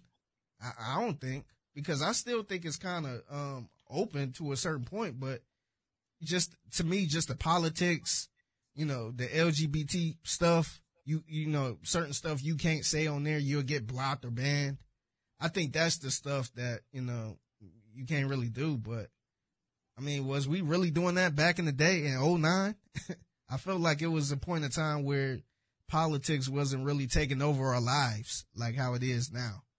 And we was actually, you know, on Twitter having fun and meeting new people and having, and, you know, having a good time. Yeah. Yeah. Look, I ain't leaving Twitter, man. That's all I'm Yeah. saying. I ain't leaving Twitter. Uh, Even when I take a break, like, look, I ain't leaving Twitter, man. It's too goat, much man. fuckery, too much fun, too many jokes. Yeah. Like, look, it's clean your timeline if you got a fucked up feed and only see fucked up shit all the time, man. Cause promise you, there's a lot, there's a lot of good on Twitter still and funny shit. Um, so I ain't leaving, man. I, I don't, Yeah. nothing Elon Musk can do is going to make me leave Twitter, man. So I, I ain't Yeah. worried about it. yeah. Like I said, they won't ever get back to 09. You, Mhm. you, you got all these, you know, sports reporters and, you know, different people on here that's, di- that's on there for work. And, you know, they, they have these made up rules like, oh, you can't say this or you can't tweet this or you can't do this. Like, it's, it's never getting back to 09. so, Mhm. so I think w- what it is now, I, I don't think it's that bad now, man. People keep saying, oh, you can't do, it's not how it used to be. Like, no shit, because, I mean, pe- people still say what they want, Yeah. but they get banned for it. yeah, you get and tweets get deleted all the time now. So yeah, it's it's it's rougher than it used to be, but I mean it's still funny. yeah, I think it's hilarious, man. Mhm. I'm shocked more people not really on it because, uh, you know, it, it, I see some of my Facebook friends like, oh, I don't do Twitter. Like, uh, And people on Instagram, oh, I don't do Twitter. Who want to sit there and tweet about what they doing? Like clearly you haven't been on Twitter in a minute. Mhm. If you still thinking people tweeting about what they had for lunch, like nah, you you could get the scoop on Twitter, man. Like all you Mhm. got to do if if you hear something about Meg or Tory, you could just type that shit in the search bar and see what everybody's saying, man, and, and find out what's going on. Yep. Yep. And people talking about how black Twitter would be decimated if Elon Musk, I'm like, probably the black, bad version of black Twitter, the version who only talks about fucking gender wars all day and, and fucking $200 dates and shit. Like I could live without that shit ever again. So if y'all want to go good riddance, Yeah. um, I'm sick of seeing Russell Wilson and Ciara takes. Like, Oh if y'all want to leave, please y'all leave Twitter. Please y'all get so offended by Elon Musk buying Twitter that you leave. All y'all people who talk about the same shit every single day, Yeah. please leave Twitter. Yeah. I- I'm, I'm asking you nicely. Please leave when Elon buys it because that, that will be refreshing to see some new discussions maybe. I know. I, if I ain't got to talk about Russell Wilson again, I would be fucking happy. Like I would, I would talk about him on the football field. Hmm I do not want to hear. Look, man, I don't want to hear no more debates about his marriage and how Yes. you know corny is cool and all this other bullshit, and how niggas don't really like being married. They don't like a man treating a woman nice. That's why they don't like Mhm. him, which is bullshit because there's all type of married athletes out here that look good and niggas don't say nothing about them. So I, I think it, I think it's kind of funny when women bring that that shit up. Yeah. Like we not sitting, Another, one. we not sitting there talking about Teyana Taylor and we not sitting on Iman Shumpert. we ain't sitting there calling him corny. yep. So that, that's a happily married couple. so uh, that's all It's I only got. Russell Wilson, man. It's only Russell Wilson. So Yeah. yeah, I, I, if y'all want to leave Twitter, I will be okay with it. Um, other things. Did you watch Coachella? It was uh, I think it was live streamed. Um, happened this past couple of weekends. Um, I forget. Were there any highlights? Anything big happen at Coachella? Um, the only highlights I seen was Meg. Uh, I heard she put on a really good show. Uh, Mhm. and she performed a song, which is out now, but it wasn't Yeah. out at the time when she performed it. But, uh, she got a song called Plan B. yeah, I um, heard it with the Freek'n You remix beat. That shit's yeah, hard. That shit, yeah, that shit was hard. And it was a, it was a totally different style. I, it, it was funny because I seen a headline on Twitter saying how, oh, Meg got real vulgar in this song. Uh, she, she performed at Coachella. I was just like, ain't that every song she got? hmm she pretty vulgar in every fucking song. like, it, they made it seem like, oh, she got real sexual in this one. And I was just like, all right, like the sky's blue. But, um, yeah, she performed that. Um, that was probably the most positive thing I seen, uh, thing I seen about Meg in a minute. because Mhm. people was really, you know, hyping this, um, that performance up. So, um, that was the highlight. I didn't really see anything about the Weeknd because he, Yeah. was to- he was the guy that, uh, he was the one that, Replace Kanye. yeah, I didn't really see anything about that. But, um, yeah, another highlight, another one, uh, highlight of the Coachella was, uh, Isaiah Rashad. He Oh, yeah, that's act- right. He actually performed. This was the first time he made any type of appearance or anything since the, you know, since the video came out. And he had a little collage, like a video collage of everyone pretty much talking about that video. And everybody, the media and all this stuff reporting that video. And after that, he just came out and started performing. so, uh, he, he still didn't actually do an interview or say anything about it, but I guess he kind of pretty much said, Hey, this is, this, it is what it, it that video was, it is what it is. That's pretty much what it was. So he, Yeah. he didn't like vocally say, Hey guys, about that video or he, he ain't do none of that. He just had a collage of the whole, a collage of all the media outlets addressing it and giving opinions on it. And then he just came out and started performing this shit and the, and, and the crowd went crazy, man. So I'm, I'm, I'm, I'm glad he back performing. Yeah, I thought it was kind of over dramatic for what it was. I mean, he did the Ice Cube. Here's what they think about you montage for sucking dick on camera. Like, like man, on at the end of the day, I don't give a shit. Okay, Yeah. live your truth. Like Yeah. we all know that he ain't the only one in the industry by far. Yeah. Um, so like, look, look, just get back to making music, man. He ain't, he ain't got to talk about it or address. I'm sure he'll talk about it at some point, but I, I I, don't know. I actually like it the- didn't do nothing I, for act- me. yeah, I actually like the way he did it because it wasn't like an interview. It wasn't like, hey, God, let me tweet something or hmm release a video. It was just kind of a build up on stage because that could have been anything. A- a Yeah. build- that could have been a video or anything uh, building up to him coming out on stage.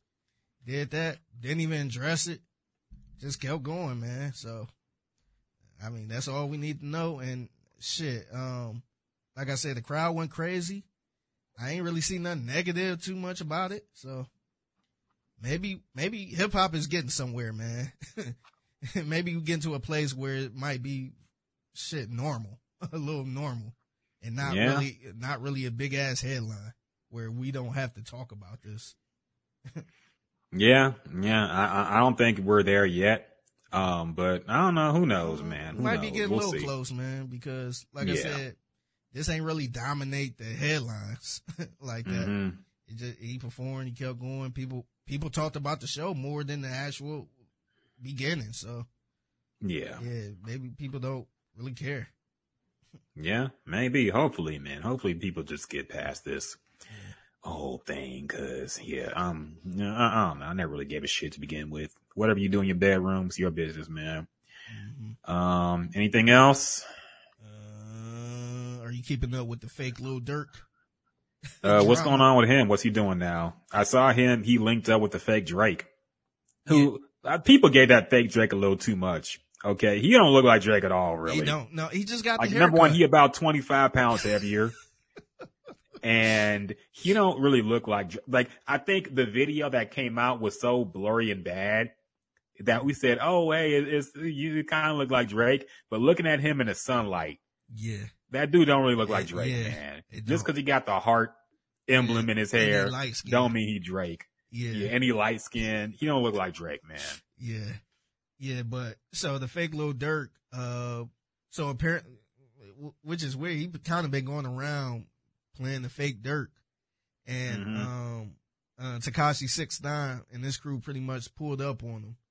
And I don't want to say they ambushed him, but they kind of, uh, I think they kind of surrounded him a little bit. They put on the uh, King Von some type of jacket on. They they was pretty much clowning him a little bit. Mhm. So the fake little Durk pretty much had to get on Instagram and explain what happened and all type of bullshit. It's man, it's a lot going. I don't understand why motherfuckers is still paying Tekashi Six Nine any attention. I was gonna ask that too because he is making a resurgence. Yes. Apparently, like these gang niggas are fucking with him again. yeah. So And it's like there really is no integrity in this shit, man. it's not. And then It's just disgusting. the work, the work, the worst part about it is like I'd be disappointed that people like Lil Durk. Uh, I think Mhm. 42 Dugg said something about him and they going back and forth. It's like, why is y'all entertaining this dude, man? He wants this. He was Mhm. damn near dead because nobody was paying him no attention. And it, all it takes is somebody like Lil Durk to say something and he, you know, he alive again. So yeah, so it's, it's a lot going on with the fake Lil Durk and yeah, he in some drama pretty much. so, so, Yeah, uh, Yeah. Yeah. Yeah, I'm not even, nothing surprises me anymore, man, with these new niggas at this point. Like, look, yeah. ain't, ain't no street codes, ain't no integrity, ain't no fucking, like, all this shit's goofy now, man. All this shit's played out. yeah. So, As long as those street niggas getting paid. That's all of that matter. course, Yeah. of course. That's all So- that matters. They don't care if you you're a rat or not. Yeah, I don't give a shit, man. yeah, air protect. So, that is what it is. Um, anything else happened this week? Uh, have you caught up with the show Winning Time? Oh yeah, yeah, yeah. I was gonna bring that up. So Jerry West is apparently trying to sue the uh the creators of the Lakers based show Winning Time for an inaccurate portrayal of him. Mhm. Um, I think everybody who is involved or mentioned in this show has a problem with it. Magic Johnson, Kareem Abdul-Jabbar, Jerry West. Uh, I'm sure the Buss family probably ain't happy about it either. Yeah. So I'm pretty sure everybody who who is portrayed in this show has a problem with how they're portrayed in this show. Yes. Uh, but Jerry West apparently is so upset he wants to sue them about it. So Yeah, I um I kind of got a little theory on this on why he might be doing this. I think let me I think I got my investigation music on. okay, But yeah, I got a little theory on why he could be um suing or trying to get jump out there quick. So Mhm. I watched the first couple episodes and I ain't gonna, I ain't grow up in the Jerry West days. I wasn't around obviously during that time, but apparently he was a big asshole. and you know, the way he was acting in the show was kind of, I, I don't want to say it was accurate, but it was kind of a little truth there. And so in the first couple episodes, he made it clear that he did not want he did not want the Lakers to draft Magic Johnson, and he was the coach then. And he did not want Magic Johnson. He wanted Larry Bird over Magic Johnson. And uh, I don't know how true that was. I don't know if that was a real conversation, but the way he was acting towards Magic Johnson, like he never wanted him. I think he eventually uh, quit co- being a coach after they knew they was going to get him. And, um, I feel like right now, because look, right now he's the logo, right? He's the NBA logo. hmm Um, in this day and age, man, I feel like a lot of people, um, not really watching this show as much, or at least black t- Twitter or woke Twitter. But looking at this, I can see a point where some of the people on Twitter or the, the fake woke people will try to stretch this and say, oh man, he's coming off as racist.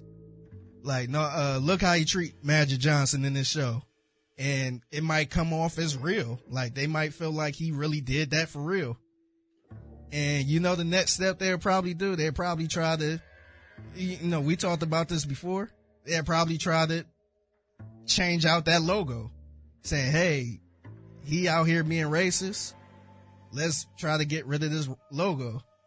So my little theory is he probably trying to jump in front of this to, I guess, just in case somebody come out here and try to make some type of accusation like that. I don't know if it's true. I don't know anything about Jerry West, but in my opinion, I felt like the show is really making them look like a slime ball, man. Especially the part where he, you know, he didn't want Magic Johnson at all. And this was like in 79, 79 to 80, where, you know, somebody like Magic Johnson was, you know, there's no way in hell we could have somebody like that on our team type thing. Like this dude's too flashy, you know, all the passes behind the back and all that. That, that was everything they were saying in the show on why they didn't want Magic Johnson. So, um, I can see, you know, this probably won't happen, but I can see where it'd be a far stretch where people try to say, Hey, this, this guy's the logo. We need to get him out of here because look what he, you know, look what this show is portraying him to be type thing. So I can see him, I can see why he probably upset about it. Like, Hey, nah, this is not true. I'm, I'm gonna try to take this show down and all type of shit. Um, yeah, I wouldn't go that far. Um, because I don't think number one, the show is trying to go through great pains to prove that this is not an accurate portrayal of what happened. This is a dramatization for entertainment purposes. Like that's their whole defense in this every, for everybody who complains about it. They made a statement too. Yeah. So No, I I. I don't think he's, I don't think he fear, like, look, he just don't like being portrayed in a shitty way. I don't think he fears like they're going to take me from the logo. You know, and like we said before about the fucking logo thing, you have to be told that logo is Jerry West. I, and Most see- people don't even know, like he didn't get no right, he didn't get no money for that shit. He didn't get no, like they're not paying him for his image because it's a fucking a silhouette of a person. Okay. Yeah. You have to be told that Jerry West was the logo to No- know it was him. Because No, if I- he never said anything or anybody never said anything, you wouldn't even know it was him. No, I get that part, but you know how you know how social media can be, man. They can, they can turn somebody's life upside down just by off of accus- accusations that's not even, that probably won't even be true. So I can see, like, even though the, sh- the, the, uh, the, the makers of the show did come out and say, Hey, we just, you know, we put, put a little sauce on it to make the show look better. He can still have a problem with it, man, because look, if, Yeah, no, if he, he is upset about it. I, Yeah. I understand that. I know he's upset about the way he's being portrayed. I'm just saying I don't think he would think it would go that far. He just don't like like nobody likes being portrayed in a shitty way, especially when you're somebody who's only gotten love in the most recent years. Like, yeah, Yeah. I, I understand why But- he's upset. But I, I still feel like he could. I mean, if it if it do go that, like I said, I don't feel like a lot of people watching this show enough to cause a storm like this. Mhm. But you know, if it was a popular show, I felt like it could get him in a lot of trouble. Where it's like, damn, this guy, this guy was a shitty person like this, and this guy is still. I don't even know if he's still is he still a, a executive or something. I, I don't even know what he's doing now. He might. I don't think he worked with the Lakers now, but if he was like the executive for the for the Warriors or something, like I could see how that could potentially fuck up his job or something, man. But like I said, it's it's not that far yet because you don't really see a lot of people talking about this show that much. But like that would irritate me if somebody was if somebody made a um a series about me working at this radio station and I'm coming across as a, a, a shitty person, a racist person, possibly. And they just, they say, Hey, you know, we know it's all not true, but we just putting a little extra sauce on it. Like I was, I would be like, no, man, because I'm, that's not true at all. Like I'm not this person. And you know, it can still kind of affect my job a little bit if I'm still working in that field where Yeah. they might want to move on from me because they feel like that's a little accurate. And it ain't no telling what's accurate and what's not accurate. Because it's one thing if we say, hey, this part where you threw the trophy through the glass, that's not true. So don't believe that part. So it's not like they're giving us a clear, you know, part of what's true and what's not true. But yeah, I could, I could kind of see why he pissed, man, because he look like Magic Johnson don't, I don't think he give a shit. He just Mhm. like, hey, it is what it is. We, No, he don't like it either. He's Yeah. already said it. He yeah, don't like it. Yeah, yeah, he don't like it. Yeah, he he mentioned how he wished it was people around that time that was part of it, where it could Mm-hmm. be more accurate. But you know, it is interviews of him talking about all the women he been with. so you know, he, I, I don't think he really give a shit like that much where he trying to sue. But yeah, I, yeah, Jerry West, he he it seemed like he going all out, like he got shit to lose because anybody else would have just said, like he could have easily just said, "Hey, that's not true." Like none of this, like this show is bullshit. The show sucks. It's not true, and and keep it moving. But seemed like he taking the extra step to like try to. I, I don't, don't want to say trying to take the show off the air or nothing, but it seemed like he going the extra mile. Yeah, seems like it. Seems like it. I did check. He is an executive board member with the Clippers. So, yeah, he could be trying to protect his image and job. I don't know. I don't know what's going through his head. I haven't seen the show, admittedly. So I can't even tell how bad he looks, but apparently he's very upset about it. But whatever, man. He'll live. I- I'm sure. I don't know if he has a case even because No, look, he there- there's nothing, all the documentaries and all the it's all docu- type of like- movies and shows Exactly. that do this, man. So Exactly. So yeah, like I don't think I really never. I never seen anybody take a, a production down like this. Yeah. So yeah, so I think the only time I seen something like this happen was like, remember the show Playmakers that was on ESPN? Yeah. He took it off. Yeah, I think the NFL said, nah, nope. No, yeah, definitely. So they put a halt to that. Like we, like we gonna stop playing games on ESPN if y'all keep airing this shit. Mhm. Yep. But um, yeah, uh, Jerry West, uh, yeah, he ain't nothing he could do. Yeah, they have no the NBA. What's the NBA gonna do to HBO? Yeah, They don't air no games on. HBO Max. Yeah, That- So I think they're gonna be it- okay. You can make anything you want, man. Mhm. like you see, man, look, you- seen the Aaliyah movie that was on Lifetime. And I didn't her- see it, but I heard it was Yeah. yeah. yeah, yeah, not not saying actually seen it, but Mhm. it actually happened and her family, um, shit, Timbaland, everybody was like trying to stop that shit from coming out Yeah. and they couldn't do nothing about it. Yeah. So, Yeah. That's what happens when you're a public figure. yeah, I'm, I'm, I am shot. I am trying to sue. Yeah. God damn, bro, what, what you trying to hide, man? Mm, could be, could be, could be, could be. Who knows? Stranger things have happened in this world. Um, any other topics we missed out on? I think that about wraps it up, I guess. Uh, let me take a quick stroll down the timeline, see if anything missed.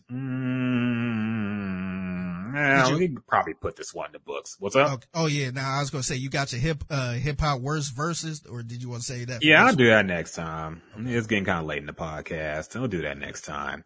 Uh, but yes, I'm I'm going to take to, to task people who are slandering the good name of Goo because I'm tired. There's a specific take in hip hop that I'm tired of seeing, and it involves him. And so I'm going to explain uh, why y'all are all wrong. But I'll do that next time. That's going to be the tease. Stay tuned next week. Dog, that reminds me of Stephen A. Smith when Kyrie Irving was making them tweets and he was like, Oh, I'm going to take this brother down. You don't even know what I know. Stay tuned to first take next month, tomorrow morning. I'm going to address it all. He was like on NBA countdown, but you know, that's not his show. Yeah. So, So he he has to promo. He's doing a he, he doing a promo for first take Yeah. on NBA countdown after an NBA promo. game, right? Monday. Monday Night Raw. You don't want to miss this. uh, tomorrow night on SummerSlam because they always promote the fucking pay per view, and I used Yes. to make me mad because we can never afford the pay per view. I So know. that's just like seventy dollars. Yeah. Nobody could, no kid could afford no fucking WWF pay per view, and Yeah. every week they'd hype it up. yes. uh, tomorrow at SummerSlam, The Rock and Stone Cold settle it once and for all. I'm like, y'all killing me. Why can't y'all No. fight tonight? the the worst part about it is they do an in ring thing where they all dressed up in a suit or Yeah. whatever non wrestling clothes, and then they just start beating each other ass. But oh my the goodness! They do now, dog. Yes. They do a con, nigga. they do a contract signing for the WrestleMania event. Yes, Nigga, they take a whole segment of Monday Night Raw to sign a contract for a match at WrestleMania. yeah, Nigga, y'all already what the? That's what's weak about wrestling. Cause I remember back in the days, they used to have like they used to build it up, but they would have like a tag match. Like let's say it's gonna be the Rock and Stone Cold at WrestleMania. yeah, Before then, the week before, or the Monday Night Raw before the pay per view, they would do something where they had like a tag match with the Rock and the Undertaker versus Stone Cold and Kane. Yeah, So you at least get like a preview yeah. of the pay per view. Now it's like we gonna sit in a table in the middle of the ring and sign a contract for the and match. they be so extra with it yeah, where they snatch the pin. Give me the pin. Yeah, and they sitting there looking, and they snatch the fucking paper, Yeah, and then they sign it. and and then somebody they throw the pin. somebody, and Yeah, then they, they- slide out the ring. Yeah, they throw the pin at each other, and yeah. And the then bad they- guy slides out the ring and runs away. Yeah. or, or either they be ro- uh, they be fighting, rolling in a circle, and the, like a Mhm. million referees come out to try to break it up, Yep, yep. and then Michael Cole be sitting there. Oh, oh my goodness! Oh my goodness! SummerSlam, Stone Cold, The Rock. This is madness. And all, Yeah, it's like, oh man, mind, yeah. I'm like, Yeah. I can't even see the shit. That used to kill me, man. I used to watch it scrambled, hoping that the picture would clear up for a second so I could see something. Never, Yeah. never did. Man, I was so pr- I was so pressed, man. I had to go to the fucking library to fucking read about it, man, because Oh yeah. WWF they used to have a um like their website they used to recap in words of what they used that what happened type shit. Mhm. I used to have to fucking read that shit just to Oh, see yeah. what happened, man. It was it was that bad because like I said I ain't had cable. I ain't even had ca- I couldn't even watch Monday Night Raw. hmm So um, I had to fucking re- go to the, we didn't have a computer, we ain't had internet, so I had to go to the computer, sign into the computer. um, you only get a little two hour window Yeah. because somebody else was behind you. So I had to fucking read about what happened during Summers SummerSlam or WrestleMania or some shit. That was that was a struggle, man. Now These kids don't know how good. now all they it, gotta do is subscribe to Oh. fucking Peacock, Peacock for like six dollars a month. and they get you And watch get WrestleMania. WrestleMania every paper, and you can even watch the old ones. Yes, Like what? you watch WrestleMania for two days straight, man. Mm-hmm. And That's that's insane, man. That's that's crazy. Like We we, used to have to rent it from Blockbuster if it was even still there. Uh, we- like months later after it happened. we always we always had one person who either who was fortunate enough to rent it or uh you know order it. They would record it on tape, yeah. and then we would like bring it to school and you know beg the teacher, "Can we watch this? Can we watch this when you got some free time?" Or we had to go over somebody's house and watch it via you know VHS. So man, that shit was crazy, man. yeah. We used to go over my cousin's boyfriend. Um, he used to be really big. I think he, he might still be, uh, but they ain't together no more. But, um, he was really big into WWF and we all used to go to his house to watch the pay-per-views because he ordered every one. Damn. And that's the only way we could watch it is to go to his house and watch the pay-per-view. So we go over his, their house and we watch the whole thing, man. It's the only chance we had to watch fucking WrestleMania 17 in Houston, Yeah. which I didn't get to go to. But yeah. I wa- I watched one pay per view one time. My sister, um, she let me order it uh, at her house. I think, I Mhm. think it, it might have been like 50 or 60 bucks or something like that. I think. And, uh, I think it was like backlash or something. I don't even know if they still have that, but it was Yeah, I like don't think they WWE backlash. And man, when I tell y'all so fucking happy, I'm like, man, like this shit, the Mhm. coolest shit ever, man. So it was, man, those was the Yeah. days, man. Yeah, no, it really was, man. Wrestling was something else. It's hard to explain really to kids who weren't around in that era what wrestling was back then. Cause you watch it now and it's like, it's not all bad, but it's nowhere near what it used to be, man. You used to think like the world was ending when some niggas were about to fight. Yeah. Like they hyped the promos and the way You thought they, built didn't like each other in real life. Yes. Now In these motherfuckers they didn't. yeah, but, now just motherfuckers, now motherfuckers be doing interviews in the same room. Nah, they be tweeting at each other. Yeah. I'm like, y'all niggas don't even care to Come make it look man. real no more. Yeah. Shit goofy. Yeah, everybody But- friends and cool, taking selfies together. That's the one thing Yeah. I don't like about this era, man, because you never seen that. Like, you- Mhm. I thought Stone Cold Steve Austin was like dead ass real. Like, if Mhm. you see him in the grocery store, you're gonna see Stone Cold in the, You thought he was really trying to kill Vince McMahon. yes, I thought he really whooped Booker T ass in the grocery store for real, man. And, uh, Stone Cold coming in the hospital. I, I thought Vince was in the hospital for real hmm and fucking hit him with a pan, frying pan or some shit. It was a bedpan, dog.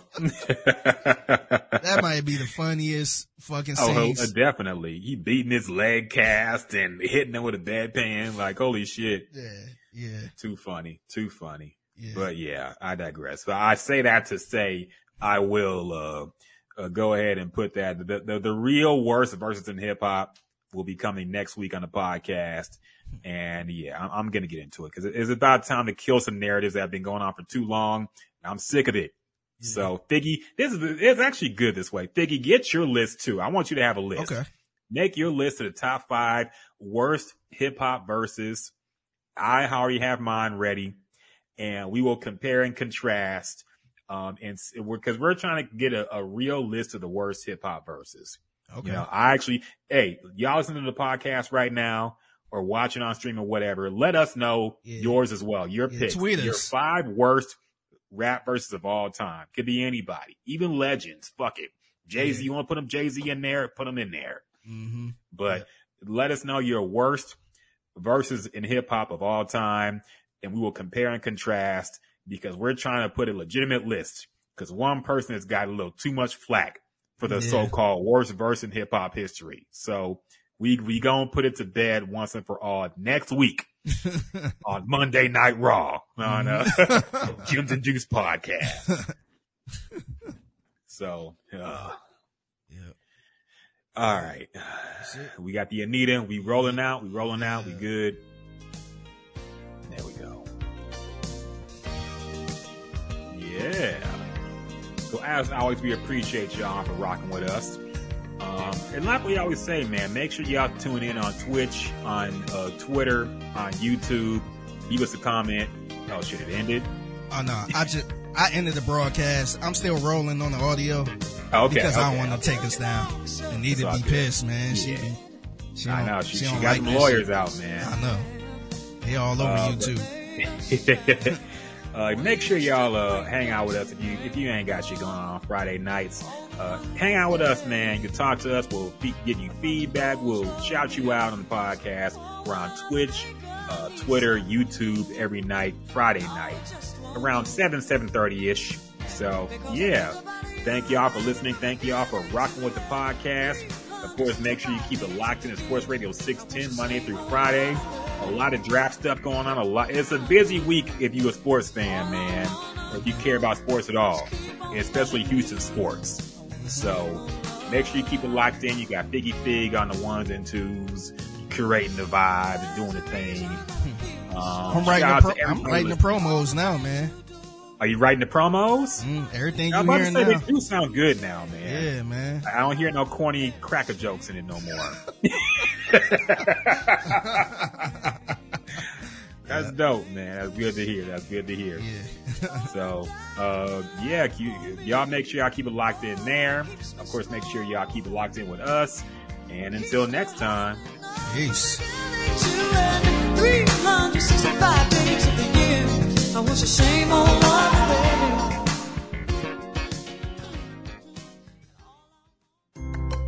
Hey, it's Figgy Fig, and I got to tell you guys about Pittman Chiropractic and Wellness. I've been having some serious lower back and neck issues over the past few years, and finally I decided to get it checked out with Dr. Pittman. After my first two appointments, my neck and back felt amazing. My body feels rejuvenated, and I actually walked out the office faster than when I walked in. And you can have that same feeling. Pittman Chiropractic and Wellness specialize in neck and back pain, muscle and joint pain, and so much more. Make your appointment today. 346-774-2887. That's 346-774-2887. Or you can check them out online at pcawellness.com. That's pcawellness.com and tell them Figgy Fig sent you.